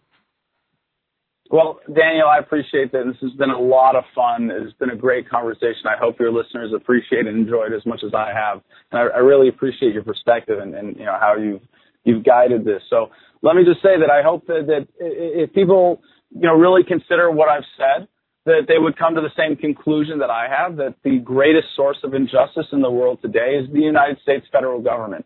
And it exists with the consent of the American people. And what I'm doing with my presidential campaign is turning the American presidential election into a referendum on whether or not the federal government should be allowed to exist at all. We are going to withdraw our consent. For the first time ever, the American people are going to have a real vote, not over what flavor, color uh, of master overlord they're going to have, but whether we should have one at all. And and I, I hope you'll join me in this. I'm running for the Libertarian Party nomination for president because I think it's the most efficient platform to get this message in front of the American people. We're so far ahead of schedule with this campaign right now that I'm very confident what we're going to be able to do at the 2018 Libertarian Party National Convention is going to fundamentally change the American political conversation entirely so that this idea will be part of the conversation. My goal is not to make myself the presumptive nominee of the Libertarian Party, although we do hope to achieve that. It is not to, to be uh, the, the presumed you know, last president of the United States, although we hope to achieve that as well. More fundamentally than that, what we're able to do by getting this message out now, and again, this is not an educational campaign. We are running to win and we are ready to win. We have what it takes to organize this huge administrative effort of dissolving the greatest criminal organization in the world. But what I want more fundamentally than any of that is for it to be presumed that this is the way forward for humanity and that by 2020 the American people are not going, should we have Donald Trump or Elizabeth Warren or The Rock or Oprah as president or, or maybe Adam, uh, you know, with his plan to dissolve the federal government. I, I want the presumption to be that this is what the American people are doing. We are finally having the next American Revolution, the final American Revolution, living up to the promise of our founding, the ideals of our founders, and that we just that, that we're not asking the question should we have a federal government or not? We're asking who's got the best plan to dissolve the federal government? And i hope to have a lot of competition in that regard. I hope there are more people coming in with different ideas and different plans on how to localize and how to decentralize power. And once once this idea gets out there once uh, enough Americans, enough human beings all over the world realize that the way forward is decentralization of power, getting government back down to the community level, then I will have really achieved my goal. And, and if you see what what we have when we get government down to the states, and then eventually we get it down to the counties, I think there you're going to see the, the, the, the actual dissolution of government itself, or rather a, a transition of those functions to voluntary institutions, things that we would not even call government at that point. And you can imagine if we got to that, when we get to that point, we're done. As libertarians, that's it. We can retire. You know, it doesn't matter if you have uh, a socialist county or a communist county or a conservative county or a liberal, whatever. If, if I can have a county where, where my community gets to set its own rules, where I can opt out on my own property, where everything is peaceful and voluntary, then, then we're done. And, and I think that's, you know, how we can respect the right of self-determination of our fellow human beings to organize how they want in their communities. That's, that's what's so essential about this message is that it's uniting people left, right, and center against the common enemy that is big centralized government. We are separating ethics from aesthetics, right? The aesthetics of I want my community to look this way, I want it to be organized this way with these values, whatever. With ethics of that's fine, but you can't use force and violence against peaceful people to achieve those goals. They have to be achieved voluntarily. And so I hope that people would join us in this effort right now. We know that the Libertarian Party leadership is very corrupt.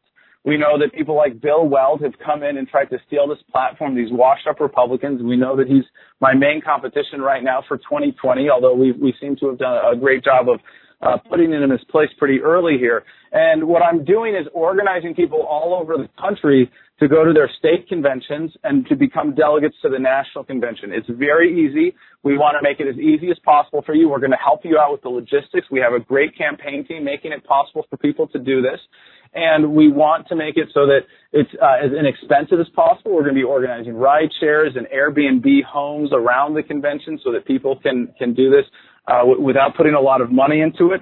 And and what I'm doing in 2018, aside from cleaning up the leadership of the Libertarian Party, is that we want to make localization uh, part of the platform and put out a unity statement to the American people that says if you want government localized, then we can all come together as the Libertarian Party and we can make this happen. So if you want to join me in this, please You can go to kokeshforpresident.com and, and Daniel, I assume you're organized. You'll include the links, but just Absolutely. in case, the easiest, yeah, the easiest way to find me, like I said, is my main website, thefreedomline.com. You can get my book for free there. You can find kokeshforpresident.com. You can find all my social media stuff, and it is thefreedomline.com. And if you're going to believe somebody's your soulmate and they're not, then you got some issues. You got personal issues, and you're going to need some tissues. Okay, so what the hell even just happened right there? Uh, the thing I was just talking about was not in my notes. I just kind of went off. But I believe it's time to circle back and get back to get back to my notes here because that's the way I structured the show, and I shouldn't go off on these wild tangents. And remember, if you want to call in to End of Days Radio any any point, call in at 219-348-9810 or just add Ninja Shoes 777 on Skype. I know our call-ins and live listeners have kind of dropped off a bit because, you know, with me uh, starting a new career, I've had to do the show at a different time. You know, it's not, it's no longer every Saturday night at such and such time. Now it's more like anytime. the show really happens at any time, so it's it's hard for everybody to kind of congregate in the same way that we used to. And I do apologize for that. And I know that a lot of you guys out there really love that. And it's not me destroying that because I don't like it or anything like that. It's more just me uh, changing the show and adapting it so that I can get more done, so that I can take care of myself and pay my bills and still do this show and do it at least once a week. Because if if I can't be independent and I can't like record the show and release it whenever I want and have it more of a podcast, then I can't just sit down and record it at any time. So that's that's part of the reason why we do it this way. Is it as good or as efficient? Probably not. But is the show still evolving and getting better anyways? Yes, of course. And if you are able to listen to the live show, if you pay attention to the schedule at endofdaysradio.com and you're able to uh, join us live or, or call in live, I absolutely love that. And I will always have a live show. I will promise you that. The show will always be live. I love being live.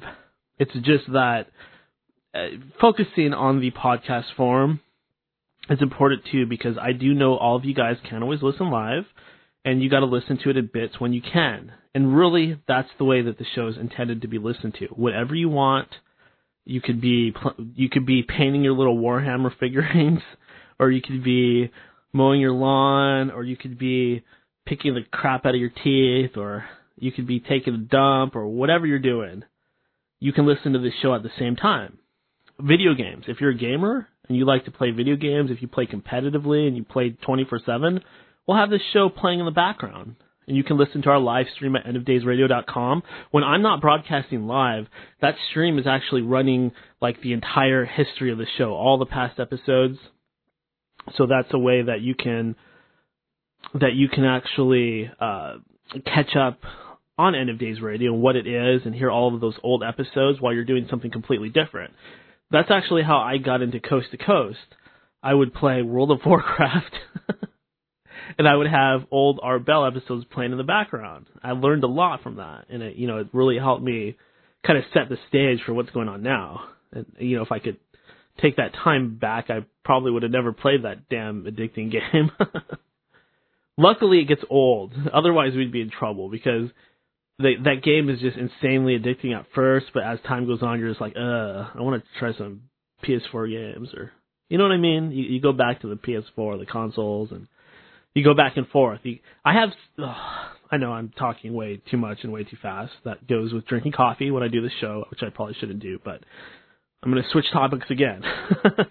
so I've got all these video games sitting on my shelf that I pretty much never get to.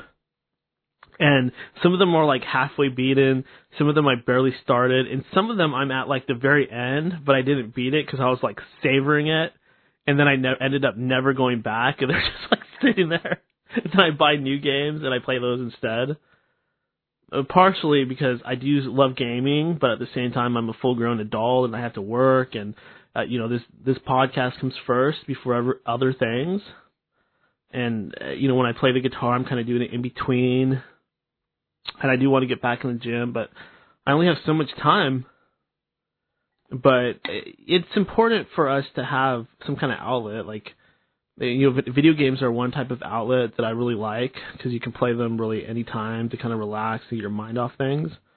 But I think it's important to have like a social outlet too. And a lot of people that listen to the show are loners, and I get that because there has to be some way where you felt like you were apart apart from society or you were apart from things, right? Because because oh, what am I trying to say? Because you had to almost feel like an outsider at some point to really engage, want to engage these crazy fringe topics, right? Like at some point you must have been looking for some kind of escape. But really, no matter which way you splice it, it's never good to be alone. There's strength in numbers, and maybe it's just that you need to find more people like you, or you need to grow a little bit to the point where you can accept other people into your life or into your heart. But it's good to have some kind of outside activity. Like with me, it became the martial arts classes. Like that became a way that I could interact and engage people and have have a social life outside of the show and outside of work.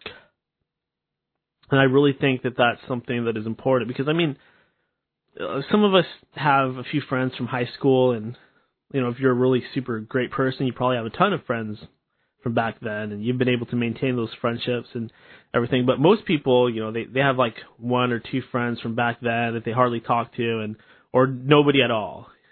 So as you grow, I mean, you still gotta since you're not going to school anymore, you gotta have some kind of social outlet.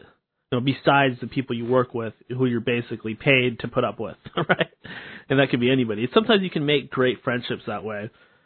But my point is that you gotta have something, whether that's martial arts classes, whether that's dancing, whether that's some sort of art art group or a book group or Star Trek club or some kind of weird, weird stuffed animal fetish shit thing, then go for it. I mean, whatever it is, like whatever you feel passionate about and what fuels you, find other people that are interested and like-minded. And maybe it's activism. Maybe for you it's activism. And I've tried to get a few of you guys to like join up with me and try to like go raid some underground bases or something like that. Not to say we'd actually get that close, but I, I understand that it's like, uh, you know, we we have to go back to our normal lives in the morning, and we can't be putting ourselves at risk. I get that. I have to do that. For me to keep doing the show, I have to not do things that are that risky. And it's not to say that I never do things that are risky, but uh, I, I really have to be able to. I have responsibilities and things I have to take care of. So, um, my way of connecting with people and, and my form of activism is to do this show. And when you look at what's actually out there, there's not really that many people doing it. And the reason that is, is even though you have millions and billions of people in this world, these podcasts, they take a lot of work and you'll see a lot of them pop up and kind of fizzle out. And hey, we've been here for what we started in 2012, six fucking years. This show, End of Days Radio, and of course Michael's spin-off show, and you know we've both been doing this for a very long time. So there's a lot of experience under my belt, and I'm kind of proud of the fact that I've been able to keep doing this where other people haven't. Not to say that I'm better than them or anything like that, but it's just me patting myself on the back and being like, oh yeah, way to go, buddy. You've stayed consistent. You've kept doing the show. There's an audience that actually follows you. That's kind of nice. Whereas, unless you are a celebrity, unless you have that inbuilt following and have that financial motivation, a lot of people, they just don't stick with this. Uh, many of the people that are still doing it are stand-up comics, ex-reality show people, pro wrestlers, MMA fighters, people like that. But there's something to be said for the the grassroots normal individual who is just doing it because they want to do it. Eh, you know, you might have, let's say you have 10,000 people listening to you. And to be honest with you guys, 10,000 isn't going to earn you very much money. in ad revenue or donations or anything like that. It's just the truth. If you really, you know, if you actually want to make a living doing something like this, the truth is you need hundreds of thousands. That's just me being honest with you guys out there. And I have so much respect for you people out there that have those, you know, audiences of thousands and you're still doing it because I know you're not making anything. You're probably just meeting your costs or not even. And I have so much respect for you guys because you are helping pushing podcasting forward. This is a great medium and the last thing we want is for this to fizzle out because there's not enough uh, monetary gain from it. And that's part of the reason why I, I, I understand that and I'm aware of that and that's why I I'm into helping people get started with this because I know how hard it is. And believe me, I'm not worried about the competition because once again, I know how hard it is. And for everybody that's out there keeping the candle lit, I thank you guys. And I will do everything in my power to help you keep going, whether that's having you on the show here or just talking to you and keeping you motivated or or giving you some kind of free plug or whatever. I'm happy to do stuff like that because we are we are all on the same side. And if your interest is really waking people up and it's really making the world a better place, then you're on the same team as I am, and I can put up with things about you I don't like. I just paused there to kind of just let that sit in. okay, let's move on. Let's get back to the notes. I'm doing it again. The coffee, it's melting my brain. I'm getting all blah, blah, blah. Baby, baby, baby. I should have another sip, actually. Mmm. Mmm. Oh, God, that's good. There's not much sugar or cream in there either. Maybe, what, a tablespoon of creamer? I really love that natural coffee taste. I know what you're thinking. Oh, of course he likes coffee. He's from Seattle. Starbucks. no, it's just that a warm cup of joe is excellent on a cold day. That's all it is. But there is a lot to talk about, so let's get off of this unholy rant of mine. Let's get back to the show. As many of you know, the winner of this year's Super Bowl is the Philadelphia Eagles. Yay for them. Yay for them. As you know, it wasn't long ago that the Seahawks won the Super Bowl and they were actually in the Super Bowl the next year. But it's good to see another team doing well. It's good to see them get a a championship under their belts. That's amazing. And I know I'm totally late to the party on this stuff, but this is the first broadcast since the Super Bowl has happened, so I'm going to talk about it on this episode. First of all, I I love the fact that the fans in Philadelphia are passionate. I love that. I love that they care. I love that they keep the they keep the team going. They keep that momentum going. Without the fans, the Eagles would not have been in the Super Bowl. That's the first thing. And I'm not I'm not talking sports. I'm not going to get into the actual game or anything like that. I know that a lot of you guys aren't sports fans and you don't tune into this show to listen to sports, but I know everybody watches the Super Bowl, so I think this is okay. But I, I just can't help but comment on the rioting going on in Philadelphia, and specifically one particular incident that everybody was talking about since it happened, and people are still talking about it, is the individual who took it upon himself to eat horse poop in celebration. He was out there on the streets with the people rioting, and he somehow he wound up with a big crowd around him that were chanting, eat it, eat it, eat it, or they're chanting something. They were goading him into doing this. And he takes both his hands and he scoops up this big pile of fresh horse shit and he starts shoving it in his mouth and, oh God. That, you know what? I'm sorry. I just became aware of the, I came, I became aware of the picture I was painting and I don't want to make you guys puke. But he takes this big, handful of horse, fresh green and brown horse manure and just stuffs it into his mouth and starts like chewing on and sucking on and spitting it out and and everybody's like ah and they're filming it from multiple angles. This guy actually became nationally, perhaps even world famous for eating a huge handful of horse excrement, of horse poop. And you got to imagine that for it to be there and to look that fresh, and for there to be uh, people paying attention to it, that it must have just came out of the horse's bottom, right? It's behind. It must have just happened. Like it must have just dropped. And I, I do recall actually reading something about that too. Like the horse just pooped, and this guy, and he's got this. His clothes look dingy, like they're from like five to seven years ago. Like his gear even looks a little aged, a little worn. It seems to have, it seems to have a layer of soot on it. and the guy, he's a little overweight, really ugly guy. I mean, I, I'm not somebody that goes around thinking about people's looks or anything, but just right away you see him, you're like, wow, that's a, uh, you know, not the best looking individual I've seen.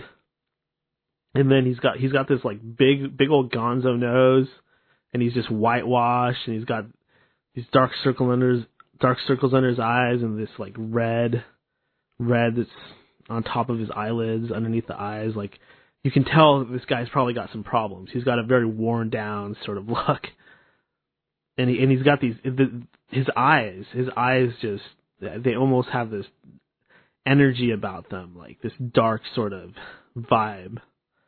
And you imagine a guy would have to have something going on with him, some kind of depression or self hatred, you know, wanting to hurt yourself and uh, it's a masochistic, humiliating yourself in public thing. And I gotta hand it to him. He got the whole world talking about him, laughing. It was funny, uh, kind of. I mean, it was at least like, hey, look at this, right? It went viral. And I, hey, I would love to have that guy on the show. I want the Philly shit eater on the show because that is some of the most paranormal shit I've ever seen. That's the most paranormal event that I've ever witnessed. forget the reptilians, forget the ghosts, forget the goblins. I want to talk to the Philly shit eater right now. But at the same time, you got to imagine that if he was talking to the press, I'm sure TMZ would have already picked that up. It'd be a long time before it got to me. But I'm still going to put that out there. If anybody knows the Philadelphia poop eater, or I'm sorry, horse poop eater, because it, it's not like he was eating human poop. That would almost be slightly more normal. he was actually eating horse manure, scooping it up in his ass. Do you think he must have done that when he was a kid? Like he was the kid that would eat slugs and eat chalk. And one day he's like, hey, I'm going to do that thing I did when I was a kid. I'm going to do it at the Super Bowl. That's how I got attention back then, right?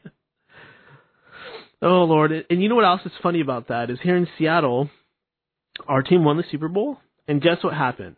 There was a peaceful parade. Hundreds of thousands of people showed up.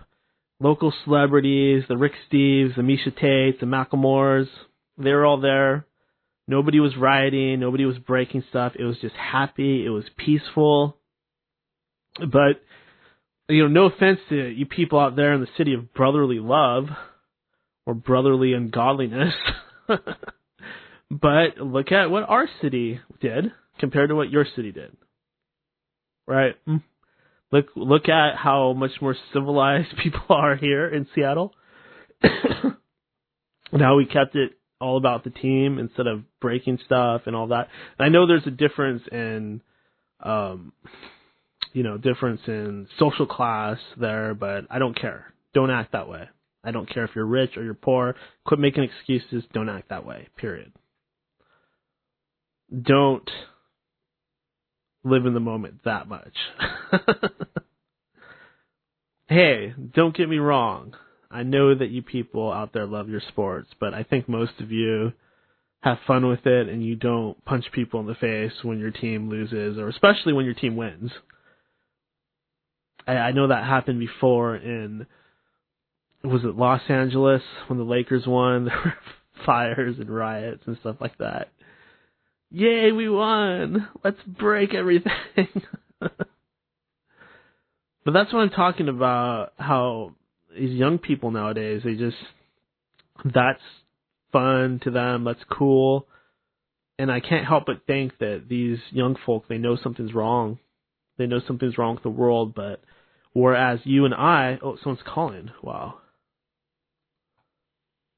Hello. Hey, Daniel, what's going on? Hey, is this Al? Yeah, I got a new phone. Oh my God, I, I've never heard you so clearly. I almost didn't recognize you at first. Exactly. That's why I was checking in with you. So, hey, and I can talk to you.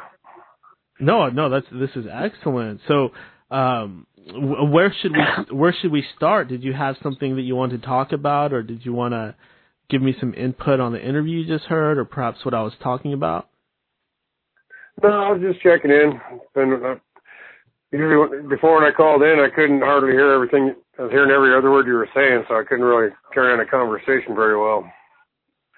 So I was making you repeat everything you said, and so I was just checking in, letting you know I got me a new phone so I can be heard and I can hear you. Did you watch that Super Bowl? No, I don't watch sports. That's probably a good thing. Uh, what's an Illuminati distraction to keep you distracted from seeing what's really going on? Interesting. I I've, I've heard that there's something about the team names too, like somehow that keeps you uh, hypnotized.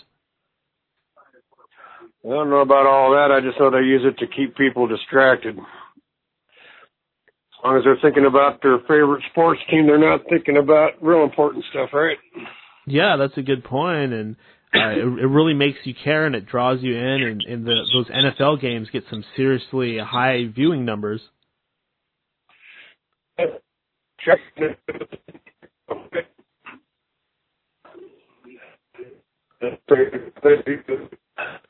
Oh, oh, Al, you're you're you're breaking up really bad, buddy. Already? Oh, ah, they must be trying to keep me from talking to you. Yeah, there have been issues with this show. There's been times when the show was completely shut down by freak storms or because the internet was simply just turned off. Yeah, I remember that night you were broadcasting, all of a sudden your internet went off. Yeah, and everything else was on, and the internet was working fine for months and months, 24/7, never had an issue. Then suddenly, right when I'm in the middle of talking about some serious shit, kaplooey. Yeah, it was just like yesterday. I went to pay my phone bill for my other phone. It got shut off at midnight the night before because it was due on the seventh. Scattered. So I went to go pay it, and they wouldn't let me, wouldn't take my payment. They wouldn't take your payment? Yeah, I had Walmart's friends and family deal, and they sold their phone thing back to whoever they got it from. And I went down there to pay my phone bill, and their computer system wouldn't let them take my payment. So I just said, screw that, went and got this one set up. Yeah, sometimes that's what like, you have to do. Yeah, it's like the phone company didn't want my money. I didn't get that. Uh, Al, did you see that? Did you see that stuff in the news about Donald Trump moving the uh, embassy to Jerusalem? Oh yeah. Is that a that, sign yeah. that we are indeed in the end of days? I don't believe in the end of days. You know, a hundred years ago, everybody said the same thing. At the turn of the century, oh, it's the end of the world pretty much the end of every century, they say it's the end of the world. They all think it's the day of judgment. It's like that movie Poltergeist. That's what that was about. A hundred years ago, some preacher told his followers it was the end of the world, and they killed themselves in the cave. And then all got buried there in that cemetery, and that's why they're all pissed off when their graves got disturbed. So they got pissed off. They, they woke up and they realized it wasn't the end of the world, and they're like, "Hey, let's kick some ass." Yeah, there's even a Simpsons episode like that where it's supposed to be the end of the world and it never comes. I do, Since there's a lot of stuff in the Simpsons that turns out to be real, that's the one I should go by. Yeah, I do think there's something to be said, but you have to admit there's a lot of natural disasters going on, and there there seems to be a big hubbub around that Israel area. Well, that's because that's where the first uh, celestial being came to this world through the Stargate there, or a portal, as it were. Hmm, that's technically that's Well, Jerusalem just means New Salem. Back in the day, it was just called Salem. I don't know where the Jeru came from, but originally that town was called Salem. When it was first founded, it was called Salem. No Jerusalem, just Salem. Like the Salem witch trials? No, that's just Salem was what it's just the same same name, yeah. Can't get my dog to shut up. Yeah, Salem. It's just a name. It's a word.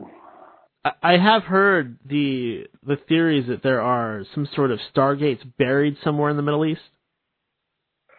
Yes, Saddam Hussein found one. That's where the Garden of Eden one was. So now, if if this is the case, is the world flat, and is there actually like portals to other dimensions?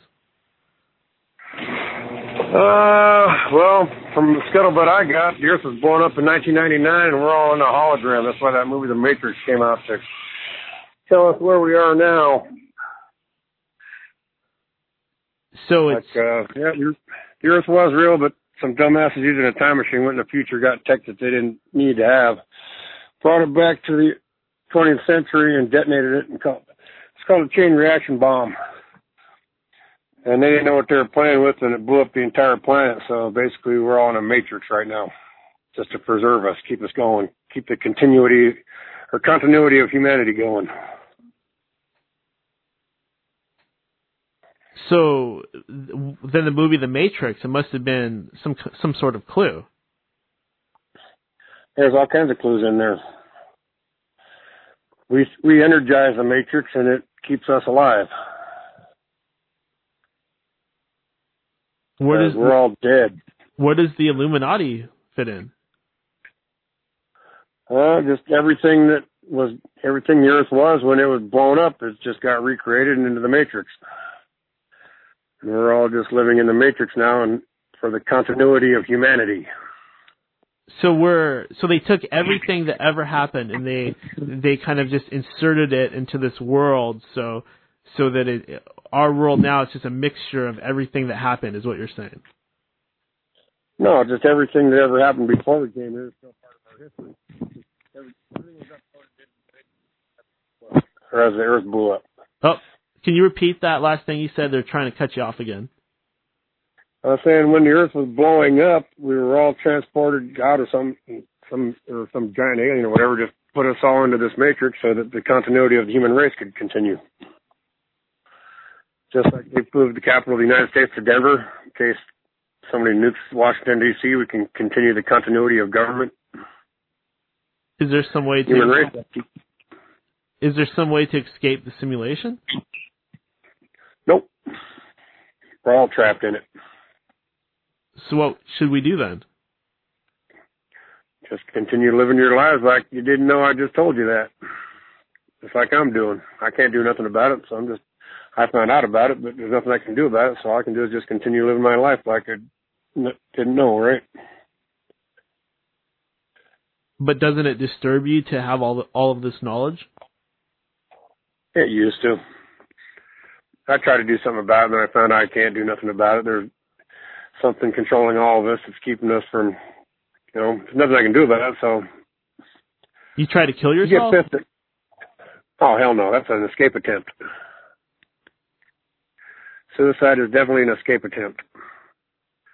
Though I did see an interesting statistic on the news today. It said that since Robin Williams killed himself, suicides have gone up 10%. I guess that was a steady rate before that. You know what's funny is you know what's funny is I went to the grocery store one time and on one of those billboard things they had a a, a thing you could rip off if you wanted to get the number for the suicide hotline and like all those little strips of paper were ripped off and I couldn't help but think wow there's a lot of people that are suicidal out there. Well, that's because subconsciously they know what happened and they don't want to, you know, deal with it there's a lot to be said about your subconscious. It knows a lot more than your conscious, right? So some part of us knows that the world is fake. Yeah, exactly. want to get out of it, but uh, you know, that's like I said, it's an escape attempt. They don't know how to process the information, so that's why they do that. Apparently, I must have known when I found all the stuff I found out. I must have been capable of processing it because first it pissed me off. It didn't freak me out, it scared me, but it pissed me off, and then so I tried to do something about it. And then I found out I can't do nothing about it, so to deal with it, right? What did you try to do? Uh, I don't know. I'm getting high on meth and freaking contacting uh, spirits. And the spirits told you Sorry. what? That you're shit out of luck? Uh, in no round in a roundabout way, yeah. The only time, well, the only time I can actually hear them talking about me or talking to me is when I got music playing and I got the volume turned down on the radio TV. So they're like, "Al, let us tell you about Atlantis. By the way, you're shit out of luck." No, they don't want to tell me about that shit. Just about what's going on now. I don't care about the past. All, all I care about is where we're, what's going on now and where we're going. Where are we going? The near future. Um, I don't know yet. We're still trying to figure that out. Is there There's even any point to? Because if we know that it's just a big matrix, does it even matter? Well, see, that's why nobody's really been told about it because frickin' it's like if uh, everybody's a millionaire, nobody'd want to go to work, right? I suppose you're right everybody thought there was no future for us and nobody'd want to go to work or do anything. They just want to sit around all bummed out, depressed about thinking about what could be happening, right? Instead of living our lives and trying to. So as long as we keep living our lives, then things will keep continue going. If we all give up and everything stops, then we all cease to exist. And we don't want that now, do we? Yeah, yeah, I, I see how that would be a bad thing, but at some point, are we going to all escape the Matrix? Is Jesus going to come back or something? No, you were lied to about that Jesus thing. All I can suggest is there's a website I found called the uh, War in Heaven, the Invisible College. That's one I'd suggest everybody check out. Tells you about what's really going on here and why we're here and how we got here how to pretty much uh the whole reincarnation thing and everything. And Jesus was a lie, dude. All of it. In fact, I just saw a bunch of crap on my Facebook page saying that Jesus and all the disciples were black, that all the Jews are black people, and you know, just there's all kinds of misinformation crap out there. I wonder if he had dreadlocks. Uh, you mean like the Hasidic Jews? No, I mean like Bob Marley. Oh, well, probably for the most part, everybody probably had dreadlocks because I don't think the comb was really invented until recently. You know what I mean? Yeah, that's the modern comb. That's a good point. Probably everybody just had some caveman looking hair, but you know, never mind that. Al, what about the human race? Is all that stuff about us evolving? Did we evolve from apes? Originally, yeah. Well, not evolved. How about uh what's the word I'm looking for? Constructed from? By who? The aliens? Yep. By the AI that runs the Matrix. That's how we got in the Matrix in the first place. Dumbasses went in the future, got the technology, blew up the planet, and then that robbed the AI of our presence.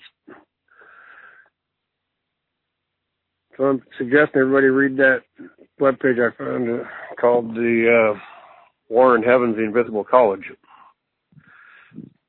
So is, is this everything? Is this artificial intelligence? Is it interacting with us right now?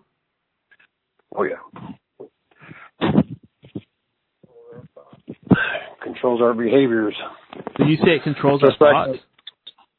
well, it's like you take a man that's freaking normally kind of docile and just not very violent, and then you insert alcohol, and all of a sudden they turn into this violent asshole. You know what I'm talking about? I'm sure you've seen it happen. Oh yeah, oh yeah, all all kinds of times. Or you take a normally law-abiding person, and all of a sudden they start doing drugs and turn into thieves. True, true, very true. So something, you know, either the drugs are either the being straight helps them provide or hide who they really are. And the drugs just bring their real self out or the alcohol. or the whatever spirits, whatever is controlling everything, is influencing it. I'm having trouble finding this website though. Oh, I know. You there said it's it called it's called the Invisible College. Yeah, it's a website. I just googled um, one time. I googled War in Heaven, and I found this website called the Invisible College.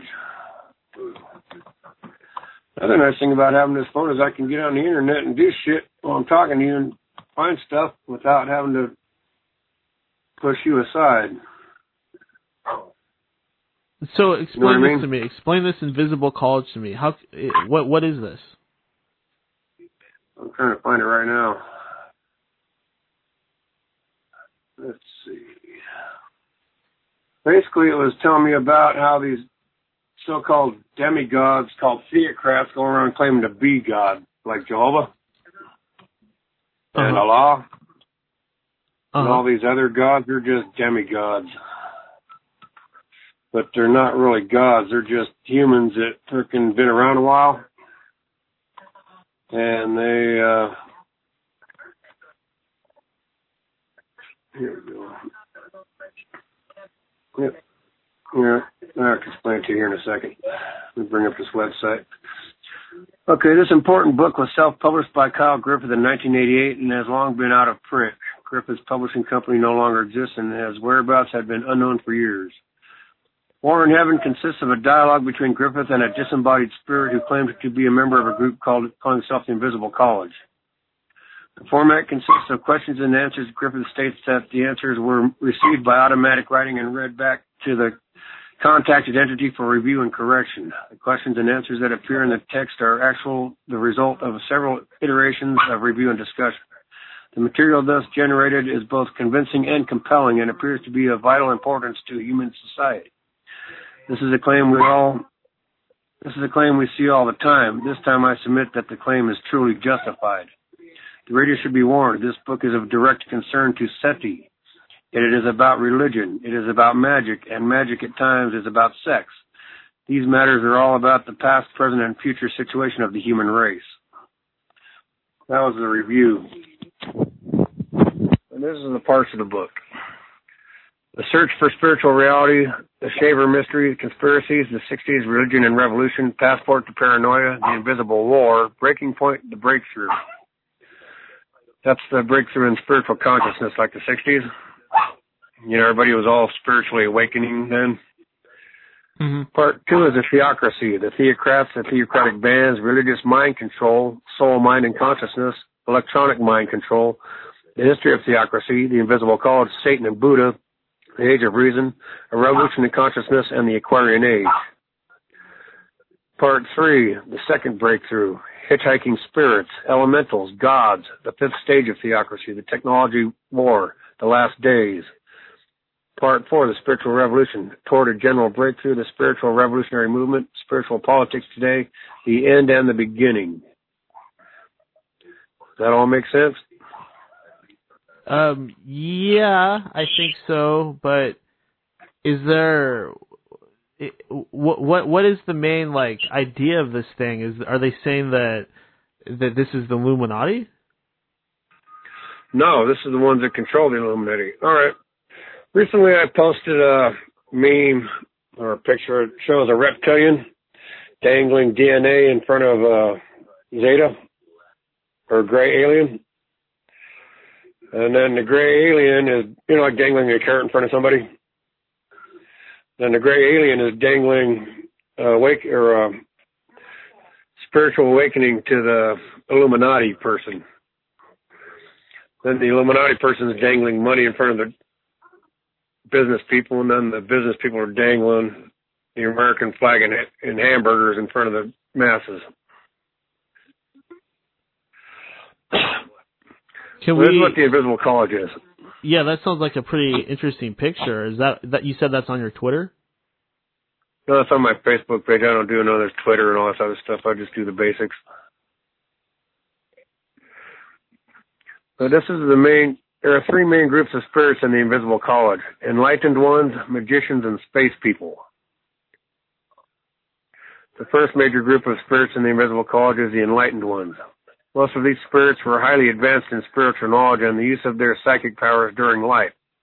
But they are also devout believers in some sect of the Eastern religious system that includes Vedanta and Buddhism. They were wise enough to refuse to join the theocratic bands associated with their particular sect after death because they could psychically perceive the enslavement and exploitation going on on the various heavens. You've heard of the seventh heavens or seven heavens, right? Uh, not really, but keep seven going. Heavens. Well, a few of the Western occultists who have called themselves Illuminati or some other synonym of enlightened ones join this group after physical death. Most become magicians or theocrats. The enlightened ones could be very useful to our cause, but few of them are willing to stay on the astral plane and help actively fight theocracy. They consider the war in heaven an illusion and run away from it back to, into earthly existence, which they also consider illusory. So basically, there's all kinds of turmoil in the heavens, but everybody's so people come here to let's see. They believe that the theocratic perversions of heaven they observe there are illusions, and that perceiving such illusions proves that they are not yet advanced enough to liberate themselves from the cycle of rebirth. So they go back and live another earthly life, always hoping for the next, that the next time that they die, they will be worthy to enter the true heaven. Because when you die and you go into what you call heaven, that's not heaven. That's a fake heaven that they use to hold you until you're forcibly reincarnated. You know, like we were told, we were, I don't know if you were told, when I was younger, I was told that it's a privilege to be here on Earth. Uh huh. That you have to be, you have to earn your right to come here. But actually, the reality is you're forced to come here. This is a prison planet. We're all sent here to just be slaves to the AI that runs everything. And the theocrats, like if you're a Buddhist, or not so much a Buddhist, but if you're like, uh, say you're a Seventh Day Adventist, there's a theocrat that created that Christian religion. And if you believe that theology your entire life, when you die, that theocrat consumes you as food. You become part of it. So you're saying that these people that have cults or whatever they get everybody paying attention to them, and they die, and they become a theocrat. Basically, yeah. And a theocrat is what somebody that steals the energy, harvests the energy of these people, or something like that. Yeah, exactly. They consume it as energy or sustenance. But what does that and do? Keep them alive or something? And, they, and then they, well, it's just like uh, uh, there's been stories I've heard were like the devil will eat you, and that like if you go to hell, the devil eats you and then poops you out, and then can you know your torture continues in a cycle, the same thing over and over and over again. Kind of like on the movie Beetlejuice, where they showed Hitler dressed up as a French uh, uh, French maid, and every day at two o'clock he gets a pineapple shoved up his ass. remember that? Remember that part in Beetlejuice? I haven't seen that movie in so long, but that's hilarious. Yeah, it goes they go to hell for a minute, and every every day, or they're in heaven or something like that, and then Hitler shows up, or a guy dressed up as Hitler wearing a French maid outfit. Or ready for your two o'clock pineapple appointment? And they're all take him in the room, and they don't actually show it, but they insinuate that they're shoving the pineapple up his ass every day at two o'clock in the afternoon so basically these people they they they start cults and then they die and then what happens when the people that are in the cult die? Do they go and be in a cult in heaven? Is that what's going on? No, they go into a fakey heaven. They're just like when you that tunnel with the light at the end of it. That's a holding center. That's a holding cell. That's the theocrat. That's the so-called uh, your god, basically. Like the Jews have Jehovah as their God. and Every every time a Jew dies, God that that demigod or theocrat Jehovah consumes them as food. Oh, that must be why they killed the Jews then. Uh, no, that that was well, yeah. There's a new guy running for Congress. He's a Holocaust denier. I don't call. I'm, I'm kind of a Holocaust denier too. You know, what? you want to know why? The word Holocaust means God-made disaster. Like that tsunami that hit Japan. That was a Holocaust.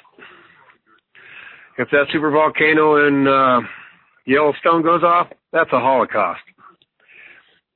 Anything created by man is not a Holocaust. Holocaust means something God threw at us. Let me explain to you what the theocrats are. The spiritual beings worshipped as gods by many religious groups are imposters. They are nothing more than the disembodied spirits of human beings who refuse to reincarnate. They remain on the astral plane where they exercise power over other spirits and over living people. We call them theocrats, a name also used to describe the ancient Egyptian pharaohs and other earthly rulers who justified their demand for absolute political power by posing as divine beings. The concept that gods are imposters is the first postulate of a theory that provides explicit answers for almost any question about the nature of spiritual reality. Part of this theory is scientific. It explains what the soul is made of and how it functions. It also explains how the body, mind, and soul are interrelated and how psychic powers operate. The rest of the theory is political. It describes the political organization of spirits on the astral plane and the relationships that different functions or different factions of disembodied spirits have with living people. The theocrats are violating natural laws when they refuse to reincarnate. The souls of all living beings are constructed to incarnate and draw energy from the physical body. This is the only natural and efficient way in which the soul can get the vital energy it needs to function and regenerate itself. Although the mechanics of this process are quite complicated, we will explain them in some detail to allow you to understand the rest of the theory. The soul is actually an astral body made up of a special form of matter. This matter is composed of subatomic particles like ordinary matter, but with different properties. Let us call this special form of matter astral matter, and the ordinary form of physical matter. The subatomic particles that compose astral matter have different properties from the particles that compose physical matter. Physicists on Earth have named and described some of these properties, such as mass, spin, and electrical charge. You also have terms like charm in your vocabulary. For properties the scientific community apparently understands much less clearly. The principal difference between astral matter and physical matter is that all astral subatomic particles possess much less mass than equivalent particles of physical matter. The charges of the mass ratios of the particles of astral atoms are about the same as those of physical atoms. In other words, Particles that compose the nucleus of an atom of astral matter have a positive or neutral electrical charge, and their mass is greater than that of the negatively charged particles that revolve around the nucleus. However, the astral subatomic particles equivalent to physical protons and neutrons are much less massive than physical electrons. Since physicists often describe physical electrons as having negligible mass compared with physical protons and neutrons, this means that the total mass of astral atoms is extremely small astral subatomic particles have a different characteristic that determines gravitational attraction. I'm not going to bore you with all that shit, but let's see. Yeah, I mean, this is this is really fascinating, but I'm sure a lot of it is kind of going over people's heads. But I, I think a way to kind of dumb it down and simplify it would be to just say that the astral plane is another dimension, but in, in some way that it's smaller than our dimension or something like that. All right, well, just think of Earth as at level number four. Then level three, two, and one are different varying levels of hell, and levels five, six, and seven are various levels above here that we would consider heaven from here, but they're not actual heaven. They're just holding centers it kind of like how some people think there's like a fourth density and a fifth density and a sixth density and a seventh den- yeah, density. Yeah, exactly. They're just different levels of the astral plane, just like Earth is a level of the astral plane. It's in the middle. Or, or some people like to say there's different vibrations. Yeah, that's basically all they are, different vibrations. And isn't that also the same as the Kabbalah in some ways, the Sephirothic tree?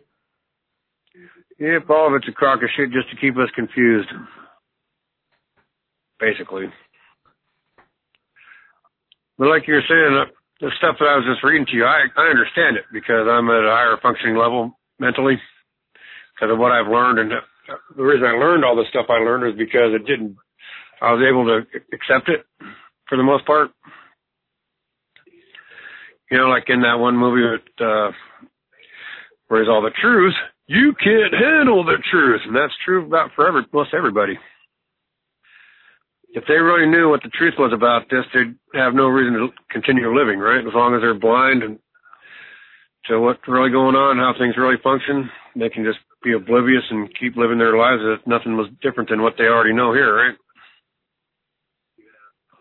Yeah, yeah, and I can see how one thing that really fits into that theory, Al, is that when people do have near death experiences, they often see whatever their belief system told them that they would see. That's what they see. And in this theory, if you want to call it that, of theocracy, uh, it definitely works works with that. It fits right in because it explains why when somebody that's a certain religion dies, why they see those deities and they see things related to that religion because they simply believe that's where they're going, so that's what they form around them in the astral plane after they die. Right. If the afterlife that was, if the afterlife that we're expecting was real, we'd all have the same exact experience, right? We wouldn't have be having experience based on our belief systems. Yeah, yeah. When you connect the dots, it just makes too much sense. And uh, I noticed they're trying to shut us down again. Hello. Hello. Oh, I thought they were trying to cut me off here. Yeah, I think they are doing that. Yeah, because I'm telling you stuff that they don't want people to know about. Because it, if they didn't want you to know about it, it must be real, right? Yeah, they they have synchronistic ways of interfering with the show. They're using some kind of magics to create weird little synchronistic random disasters. Yeah, I've been I've had a lot of synchronicity in my life. I just think of something, else and there it is. Mhm. Yeah, I've got a lot of that in my life. Stuff I'm working on now. Well, I got a question for you all out there. Every picture I've ever seen of a freaking alien, you know, an actual photograph of an alien, they're always white skinned. You ever notice that? Yeah. I've never seen a black. I've never seen a black skinned alien. I've never seen a brown skinned alien. I've never seen a green skinned. Well, actually, I haven't seen a green one, but you know what I'm saying. You just yeah, don't see yeah. other colors. I'm not saying that oh, these other colors we have here are wrong because there used to be orange people here and there used to be green people here and there used to be blue people and there used to be purple people. And all the, the yellow man, the white man, the black man murdered them all off over the years. Like the Neanderthal, they had blue skin. That's one thing you're not going to see in the history books. That's who the Neanderthals were. They were the blue skin people. There's still a little bit of the green skinned people left in the Mongolian race. Because Mongolians, when they hit their puberty, start hitting puberty, their skin turns green on their belly and their back. But most people don't know that because most people don't know Mongol- Mongolians and people that run the world don't want you knowing about that stuff, right? Well, you know what else is interesting in the in the uh, Scandinavia, people believed in elves and and they believed that the elves mixed race races with the humans. So who knows? Those elves might have been aliens.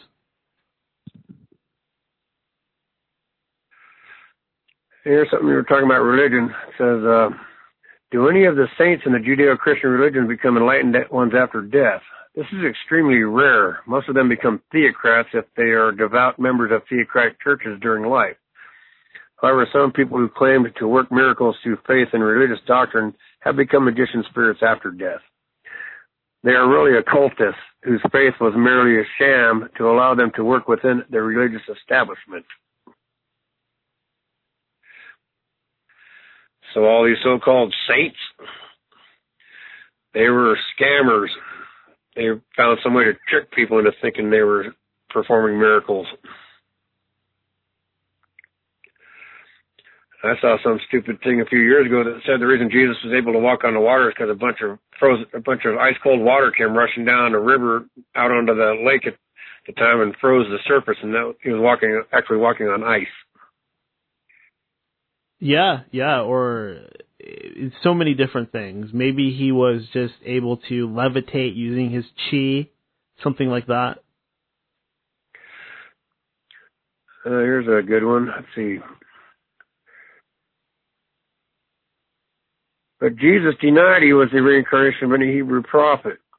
He did, but it was just a simple no to the specific, specific questions. The questions themselves presented him with a perfect opportunity to make a definite state, definitive statement denying the existence of reincarnation, and he didn't take it. This suggests that the author of the passage was an enemy of theocracy and knew elements of the great secret. So Jesus was uh, fake too.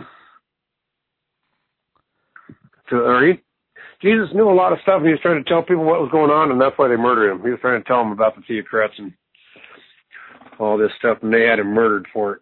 He was was talking about uh, the the ideas of the old religions were wrong, and the pathway to heaven and the kingdom of heaven was within. That might have been what he was referring to. Yeah, it says to get back to the point we were discussing, the theocrats persuade many of the saints in Western fourth stage theocratic religion to reincarnate. Often they become charismatic preachers who win large members, large numbers of new converts or religious leaders who increase the power of churches over the whole of society. In the process, they may become so corrupted by earthly power that they eventually become theocrats.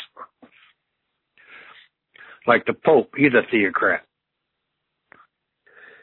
The he's Pope one is of the a religious dope. leaders who increase the power of their church, right? Over the whole of society. Yeah, the Pope is a dope. I'd like to see the Pope on a rope. In fact, Black Ozzy Osbourne asked that in one of his songs. Would you like to see the Pope on a rope? Do you think he's a fool? Answer, my answer to that question is yes. oh yeah, what song is that? Uh, it's on the first album. I know that. Yeah, I, that line I remember it. It goes something like, "Would you like to see the Pope on a rope?" Da, da, da, something like that.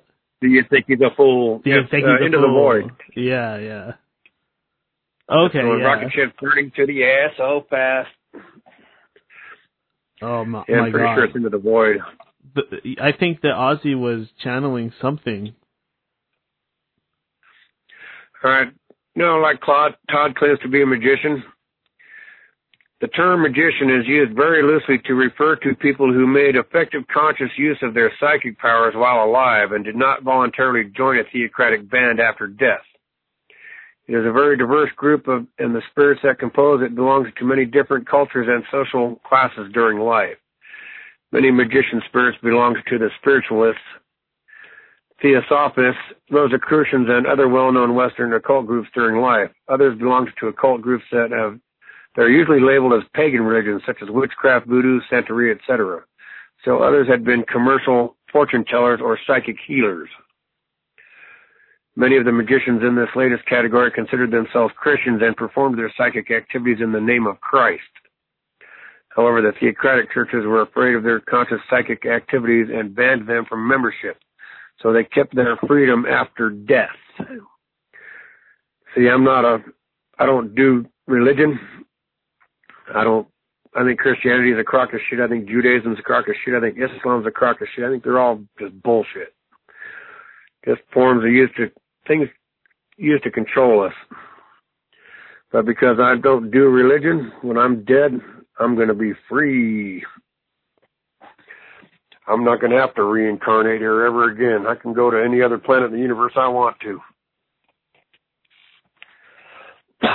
Do you have a plan of where you're going to go? Uh, I haven't really decided yet. I know as far away from this mud ball as I can, that's for sure. Hey Al, I know something. I I know I happen to know something myself because you were saying how on this earth there were blue people, that Cro-Magnons were blue, and there was orange people, and and all kinds of different types of people. I, I also happen to know that there was a race of people that were dog-faced, and they were like upright walking dogs. You're talking about like the, uh, no, like those, uh, can't remember the name of the Egyptian god, but yeah, I know what you're talking about. Yeah, they actually used to used to have them uh they people humans would fight with them and the people that lived at the time they actually believed that there were these dog faced humans that lived in in the wooded mountainous areas and they actually one king scared another country by lying and saying that he had a division of those dog faced troops that were on his side at the time and the other kingdom backed down, the other country backed down because everybody was so afraid of this race of dog-headed dog people that were supposedly very ferocious and very good at fighting. Like they would actually use shields and swords and stuff like that. It's really trippy stuff. Yeah, it's like in the Egyptian tombs and stuff. There's pictures of them. Uh, yeah, yeah. Single pictures of Set. Well, single pictures of Set by himself, and then you see other pictures where there's a whole bunch of them, not just the one, right? Yeah, those. Uh, who knows what that even is, is? That symbolic, or were those actual beings that looked that way? They were probably guards of some kind. Some They're, sort of like this is a prison planet. Every now and then, they got to send people down here to put us in our place. Yeah, they they could have been uh, uh theocrats because uh Thoth would probably be one. Yeah, they could have been a theocratic band. Just a particular theocrat's uh, personal army. Trying to keep people under control. And people that channel, like there's that Ramtha woman that claims to be channeling that Egyptian warrior. Well, she could be uh, channeling a, a theocrat. Exactly. Just trying to trick her and keep her blinded to what's really happening out there. And look what's going on. That's a cult, and she's going to become a theocrat, or she already is one, and she's uh, uh, getting vampired off of her by some other theocrat. Right. It's just like um, I live here in Salt Lake, and the Mormons. At least when I was growing up, I was told that the uh, Mormon is supposed to have as many children as they can because when they die, they become a god, and all their children become their subjects which falls right into the theocratic uh, mindset. Yeah, that very well might be true for them and true universally because that that is kind of what happens. That's kind of like how they joke on South Park and they say, "Guess who was really right? It was the Mormons." Yeah, well, it's like the theocrats. Well, like I said, you they use that mindset of, "Hey, yeah, if you become one of us and believe our religion, then when you die, you become a god." And you rule your own he- personal heaven. All right, Al. This has been one heck of a great discussion, and I, I thank you for calling in. But I, I just realized that we're we're going on like over forty minutes now, so I better let you go, buddy. Well, that's all right. I got I got myself a good plan. I got unlimited data, so I can do a lot of research now too on my phone. You you want to give give the audience out there any last words? Uh, just be good to each other. How's that? Sounds good to me. All right, buddy. I'll talk to you next time. Correct. As Bill said, you say, be excellent to each other. be excellent. Be most excellent to each other. Exactly. All right, buddy. I'll talk to you later. All right. Ciao, bro. All right. That was our buddy Al, who always has so many interesting things to say. I didn't want to uh, go too long with him because uh, while that was an incredible download of fascinating information and, and I believe it contained quite a bit of truth, I know that it's it's it is a lot to take in. So we don't want to we don't want to go too much down the rabbit hole because who knows? Some people who are listening, their hair might turn white, or they or they might have some sort of adverse effect. So uh, thank you for Al for for calling in and teaching us about the invisible college and the theocrats and the astral plane. Very fascinating and a great addition to this episode of End of Days Radio. Remember, if you like this show, broadcast on all those services out there. Oh, we got another call already. Wow. Hello. What's going on, Daniel? Hey there, buddy. How are you? Doing great. How are you? Oh, killer. I just listened to that wild conversation with Al. What'd you think? Holy cow. That's Al. Got a lot of wild, uh, wild stuff. Yeah, really trippy stuff. I hope that the audience out there gained something from that because I, I'd have to say that was very enlightening to say the least. Yeah, yeah. Uh, uh, Al's got some ideas pretty far out there. Uh, I'd, I'd love to listen to him talk. Yeah, tell me more. yeah, you've been you've been doing it for years. You've been getting getting it right from the horse's mouth, and now the audience of End of Days Radio now they're hearing it, which is really good stuff for sure. Oh yeah, yeah. He, he'll tell you stuff. Sometimes you're like, whoa. I do you know that, and uh, and then he'll tell you stuff. Other times you're like, come on. Yeah, for uh, sure, for sure. He his knowledge base is certainly very deep. Sometimes he'll bring up stuff that I, I've I've uh, looked into like five years ago and totally forgot about, and other times, just like you say, it's like, whoa, whoa, what are you even saying? That's that's crazy sounding, but uh, definitely a very very deep vault of knowledge and wisdom there. Oh yeah, for sure. Spent a lot of years. He spent a lot of years studying different stuff, and he's a very smart person. Um, I sure enjoyed your interview with Adam Kokesh. Boy, that guy's cool. Oh yeah, super cool guy. Uh, uh, you, you know, we're we're kind of buddies now, and this is the second time he's come on the show, and I, I really appreciate being able to work with an individual like that that's got so much chutzpah and isn't afraid to, you know, stand up to uh, dudes that are twice his size or stand up to the government. It's really exciting getting behind him for the uh, presidential election, and even if he doesn't win, it, it's kind of like a Ron Paul thing, or hopefully it can become that, where a lot of issues are being raised, and, and, and the future is being changed in a positive way because people are becoming more educated. Yeah, yeah, I love his uh, his approach to nonviolence. Uh, come on, let's get the dialogue going here. Let's talk. Let's not fight. Let's talk. Let's see what's going on here. You know. Exactly. They've they've done, dumbed us down so much. We're throwing bricks at each other. Yeah, exactly. And uh, and so that's part of the libertarian philosophy and principle I, I've always sided with, and, and uh, you know that's that's that's kind of the root of most of my problems here is uh, is the force is the force issue. Government's the only body allowed by law to use force, and so you know in if you follow that logic, taxes taxes become unethical because they're not asking you they're just killing you. They're taking it. You know? And who knows where the hell it's even going? Well, the stories of where we hear it's going are hair raising enough. It's the eight hundred million dollars that just disappeared in the Pentagon last year. Notice how they they can uh, lose eight hundred million dollars, Daniel, and uh, no biggie. You know, taxpayers will cover it.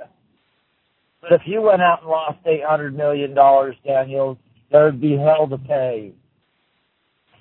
Yeah, exactly. And you have to wonder if a lot of this these tax dollars are being funneled into black budget and uh you know as you know there's been a few times when you've called in we've talked about how we're both in very heavy military areas with me being up here in the Pacific Northwest next to all these ocean inlets and and you being down there. And it's it's funny that uh you have to wonder how much of our paycheck goes to funding the triangle crafts or the invisibility technology or the sonic weapons or the mind controlled drugs or the mind controlled propaganda stuff they put out there. It, it's really kind of creepy when you think about it. Oh it's so creepy. And um I think something's sitting above it. That's the worst part. The United States taxpayers are paying for some global group that's not accountable to us whatsoever. How how fair is that? It's not fair at all. Like the, uh, it's terrible. Like the global chemtrailing effort, you know, that's worldwide. Yeah, and there's this whole big program going on where they're crop dusting the skies and uh, nobody even has any awareness of what is going on and they're doing it right under our noses or right on top of us so to speak yeah they turned our sky today just that white milky haze started out blue skies were about 50 55 degrees. It's an unreal winter here. And and then the sky's got those perfectly placed chemtrails that have completely milked out the sky now. Yeah. Very ugly. Yeah, exactly. And uh, the truth is that we don't even know if the damn Earth is round or flat. Yeah, yeah. And then there, you know, you hear these stories. Look, they just launched a car into outer space. How cool is that? Come on. yeah, in fact, Todd, I'm I'm glad that you brought that up because I did want to talk about that on this episode. As many of you know, the billionaire who created the Tesla company that creates these really amazing electric cars, uh, really fast and, really energy efficient vehicles. He sent a rocket into space with one of his cars attached to it, and, and they filmed the whole thing, and they filmed it in space, and, and people were going all over all over YouTube and all over social media saying, "Ha ha ha! You idiot flat earthers! This is the proof. This is the ultimate proof." Yeah. There, there's just so many people doing that. It, are you were you aware of any of that, Todd? Which part that they're, they're using that against flat earthers? What was that? Uh, you, you, the part you, the part where they're using that against the flat earthers. Oh, just the whole thing. I hadn't heard uh, about the the them saying, "Hey, look, flat earthers, the world's round." No, I didn't catch that, but it doesn't surprise me.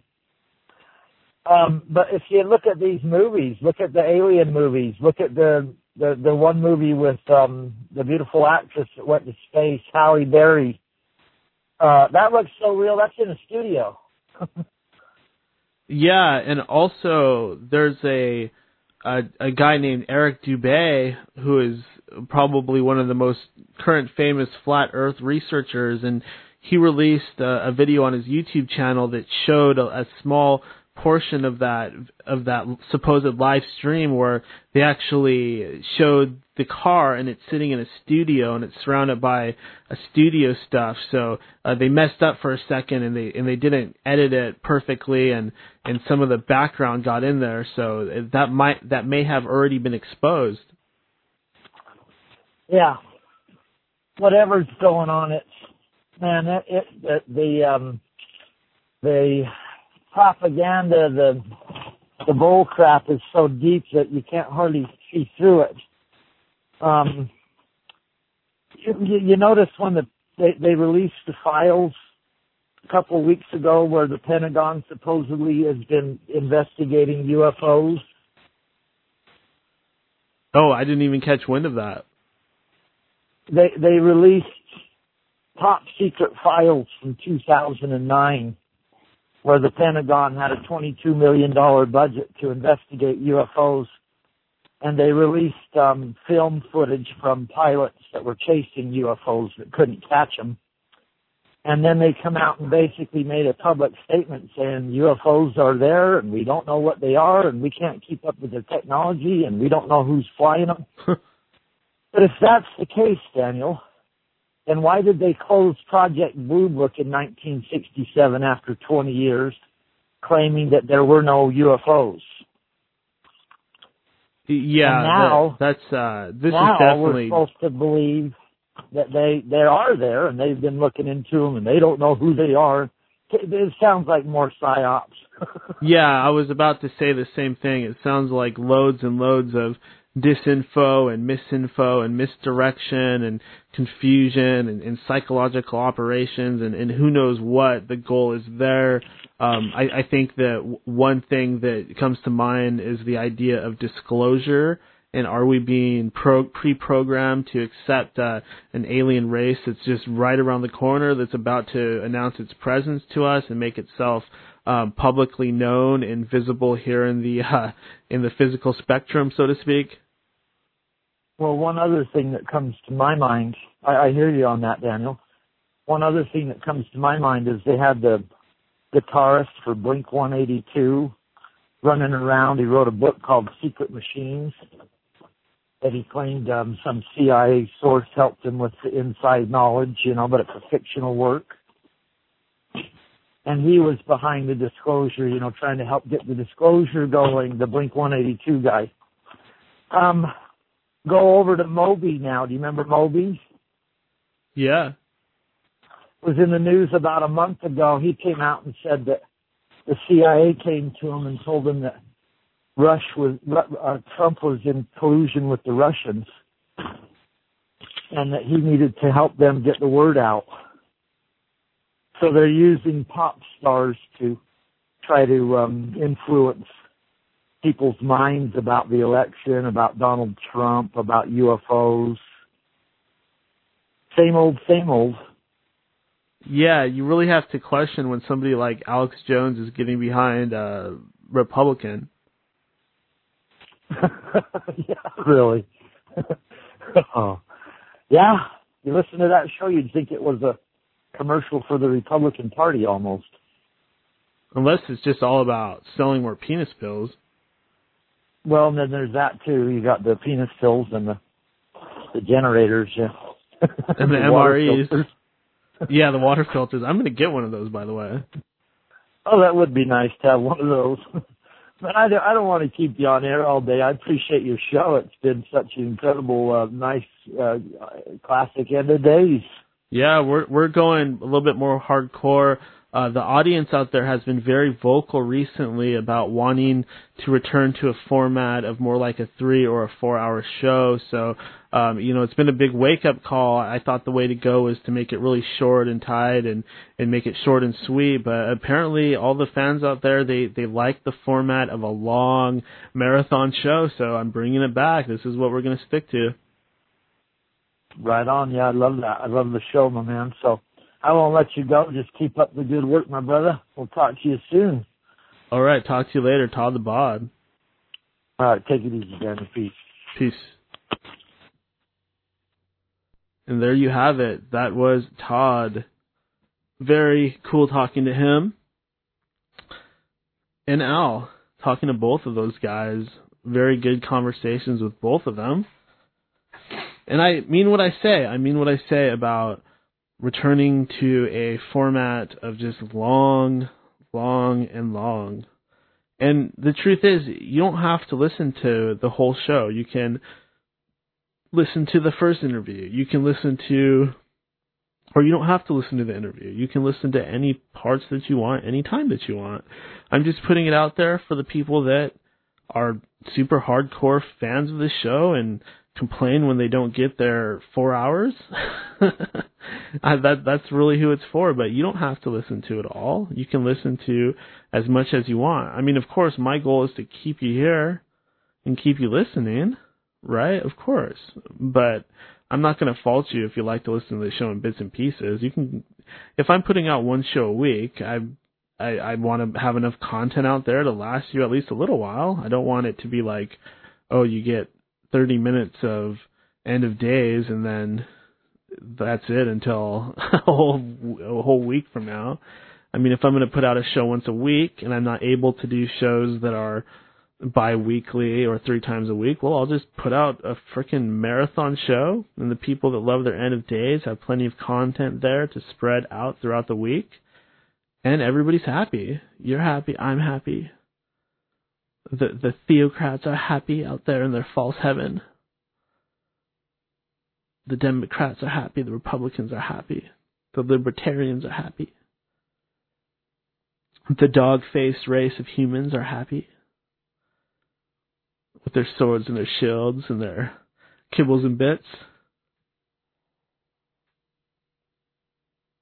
And and yeah, that I just can't help but circle back to that Elon Musk live stream that convinced everybody that indeed the the earth is round. It's just another psyop. We don't know what's up there. Perhaps we do. I don't know. It confuses the heck out of me. the, at some point, I watched the YouTube video that said that space is fake, and it really messed with my head. So I'm either a victim of some sort of psychological operation, or I was one for a very long time, along with the rest of the world and I'll keep studying it. I'm going to buy a telescope. I'm going to actually look into the night sky myself. And I've also found out about a observatory here in Seattle. It's at a university and they open it up to the public, I think once a week. just ha- haven't mustered up the chutzpah to actually go down there yet, but I am going to. I highly intend to. Um, I think it would be a great little field trip for End of Days Radio, a little field trip for Daniel, do something uh, that is actually uh, really intelligent rather than uh, not ever going anywhere and just hiding out in this garage and broadcasting.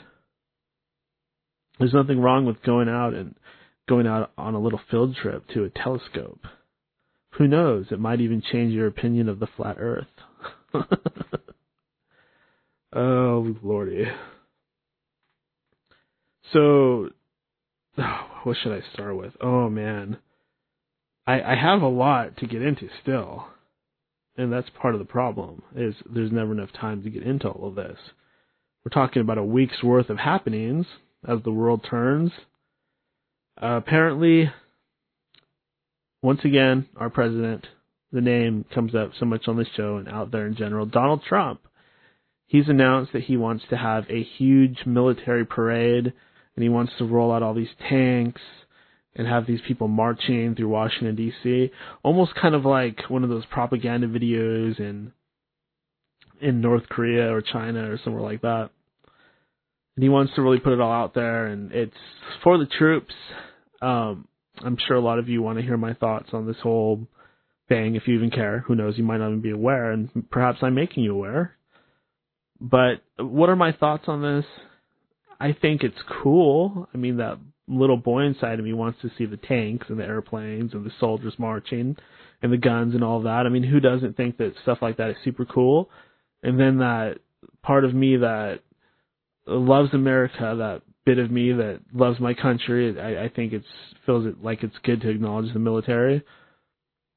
But at the same time, I think there is something to be said for kind of keeping your weapons and all of that, keeping it kind of under wraps rather than saying, "Hey, look what we have," because I think that we already know what we have. I think that the world knows that we have a lot of nuclear weapons and a lot of high tech this and that, and we have all the troops and the airplanes, and now we have the drones.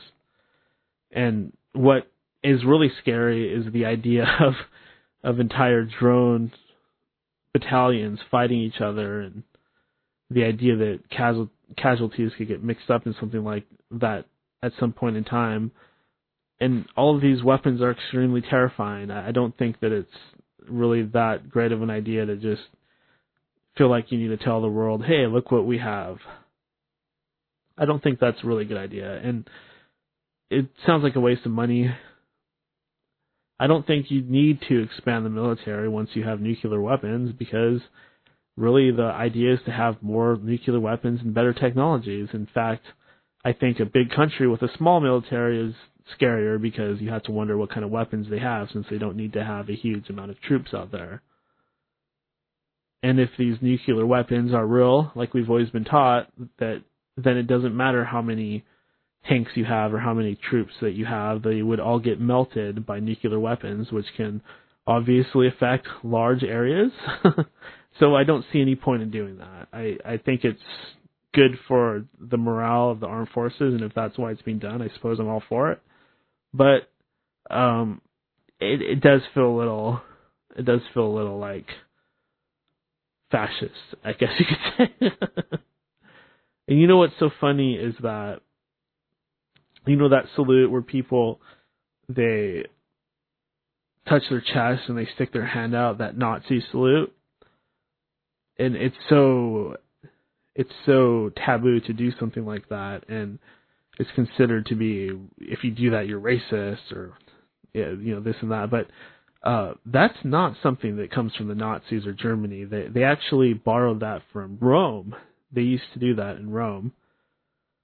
And it had nothing to do with racism or anything like that. That was just the thing that they did and the Roman, I'm sorry, the Germans, they borrowed that because they borrowed that whole culture that they had at the time. Like they borrowed it from from Scandinavia, and they took little bits and pieces of things that they liked from the past, and they and they used it to to cast a spell. They they understood how to tap into the collective unconscious and the subconscious and use symbiology to to create sigils and to inspire and to give their army power and to to build up their people into a, a fervor and, and create a blitzkrieg, blitzkrieg against all of Europe. So uh, that's what all that is. I mean, I, I think Trump is highly entertaining. I do. Some of the stuff that he says, like I just laugh, and I'm like, oh, oh my God, is he doing that? Oh wow. And, and calling Kim Jong Un Rocket Man and making fun of him, you can't help but laugh at the gall and the you know the idea that the little guy with the rockets he's being mocked and not taken it seriously. I, I do find all that super entertaining. Uh, but I have no idea what's going on out there. It, the things happening in Israel are very troubling there seems to be some sort of motive or agenda there. It's nothing against Israel or Jewish people or anything like that. Of course not. It's just like you're raising an eyebrow. Hey, what's going on over there? Pieces on the chessboard are being moved around, and it does say in the end of days, nations will gather around Israel. So it makes you wonder: is is that is that what is happening? Are nations gathering? Are we? Has the kickoff to the end times begun? Is it the end? Is it indeed the end of days? We could debate that forever, I'm sure, and I'm sure many would claim that there are no days to end, that the world is just an illusion, and it's going to keep going on until we escape this infinite cycle of karma or negativity or whatever is happening. And I do want to talk about this other thing in the news that I find very disturbing. Uh, excuse me one moment. I'm going to grab my glass of water. My mouth is getting a little dry, and I realize I put it out of reach.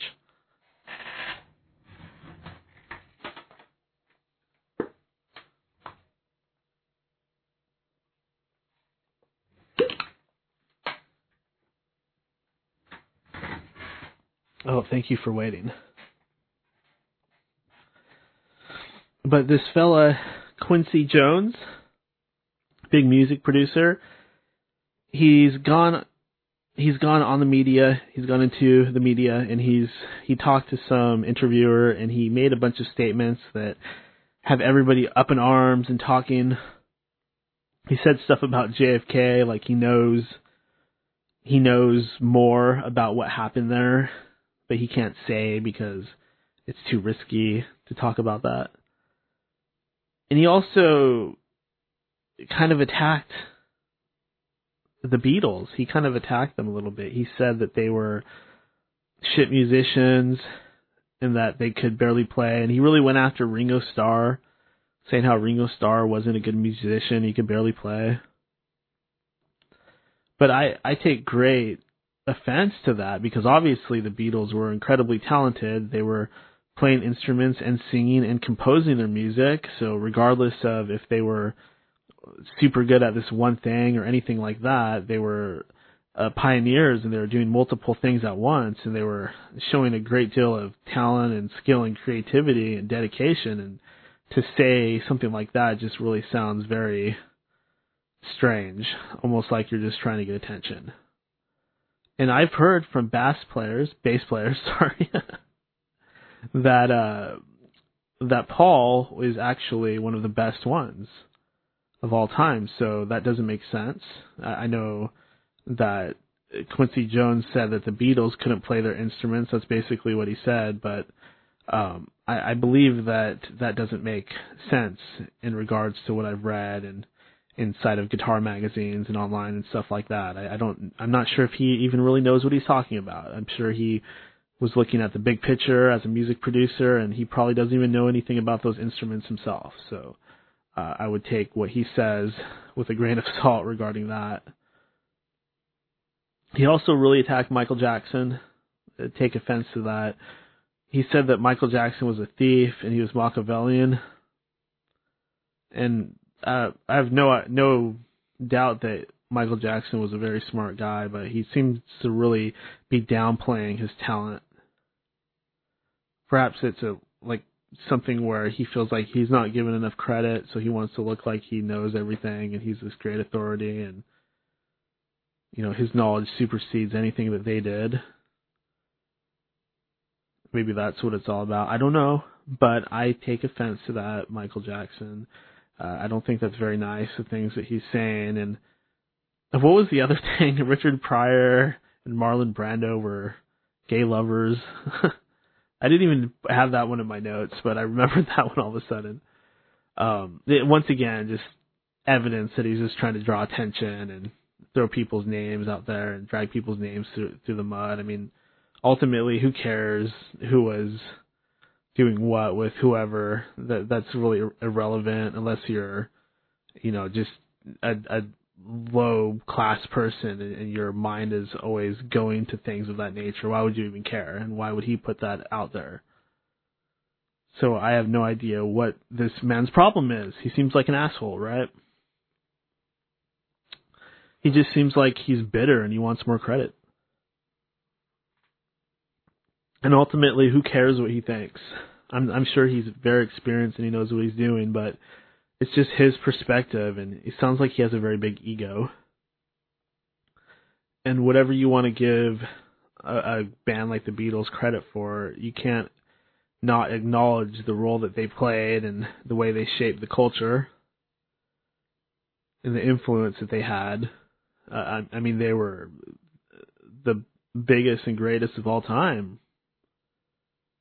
I don't think that any artist or any band has really come close to what they did and the way that they their music shaped society. Maybe people like Elvis Presley or Michael Jackson or who else would you even put in there? I suppose that music has always had an effect on culture, but I'm not sure I'm not sure if anybody else has really affected things as much as that original movement in the 60s where uh you know the Beatles were just right there. And that was a great time in music. But who cares? Who cares what this asshole has to say? We're giving him too much credit. Is is that what it's all about nowadays is trolling your way into the headlines? It seems to it seems to be very easy to incite people's anger and get them talking Hey everybody, guess what? And it, you know what's funny? It's always about dragging people down. Guess what Mel Gibson did? Guess what he said? Guess what this or that person said? And and who are they tear, tear, tearing down now? But Quentin Tarantino. They're really going after him right now, aren't they? They're really going after him. Like it, it, all these people are coming out of the woodwork. Uma Thurman is mad at him says he pressured her into doing a stunt that now is causing her neck and back pain. Something about a car, her driving a car, going too fast. He's very pushy about it. And then there's another woman who is claiming that he ran her down and tackled her and was biting her. Just bad stuff. And I and I also understand that Tarantino was very adamant about defending Weinstein. So he's pissed off a lot of people because of that, and now it seems like he's the latest latest in a long line of people that they're tearing down. I gotta say, I love the guy's movies. I've always been a big fan of his movies. I, I collected them all on DVD and Blu-ray. I, I think that those movies are just so entertaining. They're uh, some of the best films that have ever been made and it really is sad and it really hurts to hear about news like this. It really it really hurts my heart.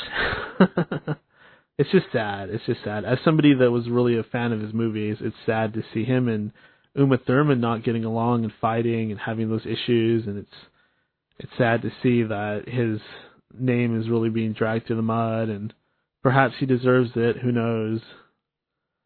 I'm sure that he's a guy that's obsessed with making films and he's gone to some dirty lengths to get things done. and that's sad. I don't know about tackling women and biting them though. I, I, unless it was something to do with making a movie. I don't know. was that during uh, what was that vampire movie from Dusk Till Dawn? Is that what is that what she's talking about? was he a vampire? I'd have to look that up, but it's sad. It's just sad the Me Too movement. More and more of these women are saying that these guys are are you know getting up in their boundaries and using all sorts of quid pro quo type of motivations to get them to do things and it's sad because you real you realize how it actually is out there and it makes you think of that show Mad Men where it shows back in the day where everything was super sexist and women were always getting sexually harassed, and then you see that and you're like, oh, I guess it's still kind of like that. It's sickening and it makes me feel bad as a guy. You know, it really validates that feminist perspective, and that kind of sucks that that men are being made to look so bad in general by people like Bill Cosby and Weinstein and there's so many. I couldn't even name them all. Um, but really, guys, have some self control over yourselves and quit using your positions of power and authority in the world to create these quid pro quo situations. If you're doing that, you're really just a low life, you're a loser that can't connect with women, so you're doing things like that. I mean, let's be honest. It's that behavior is really just pathetic.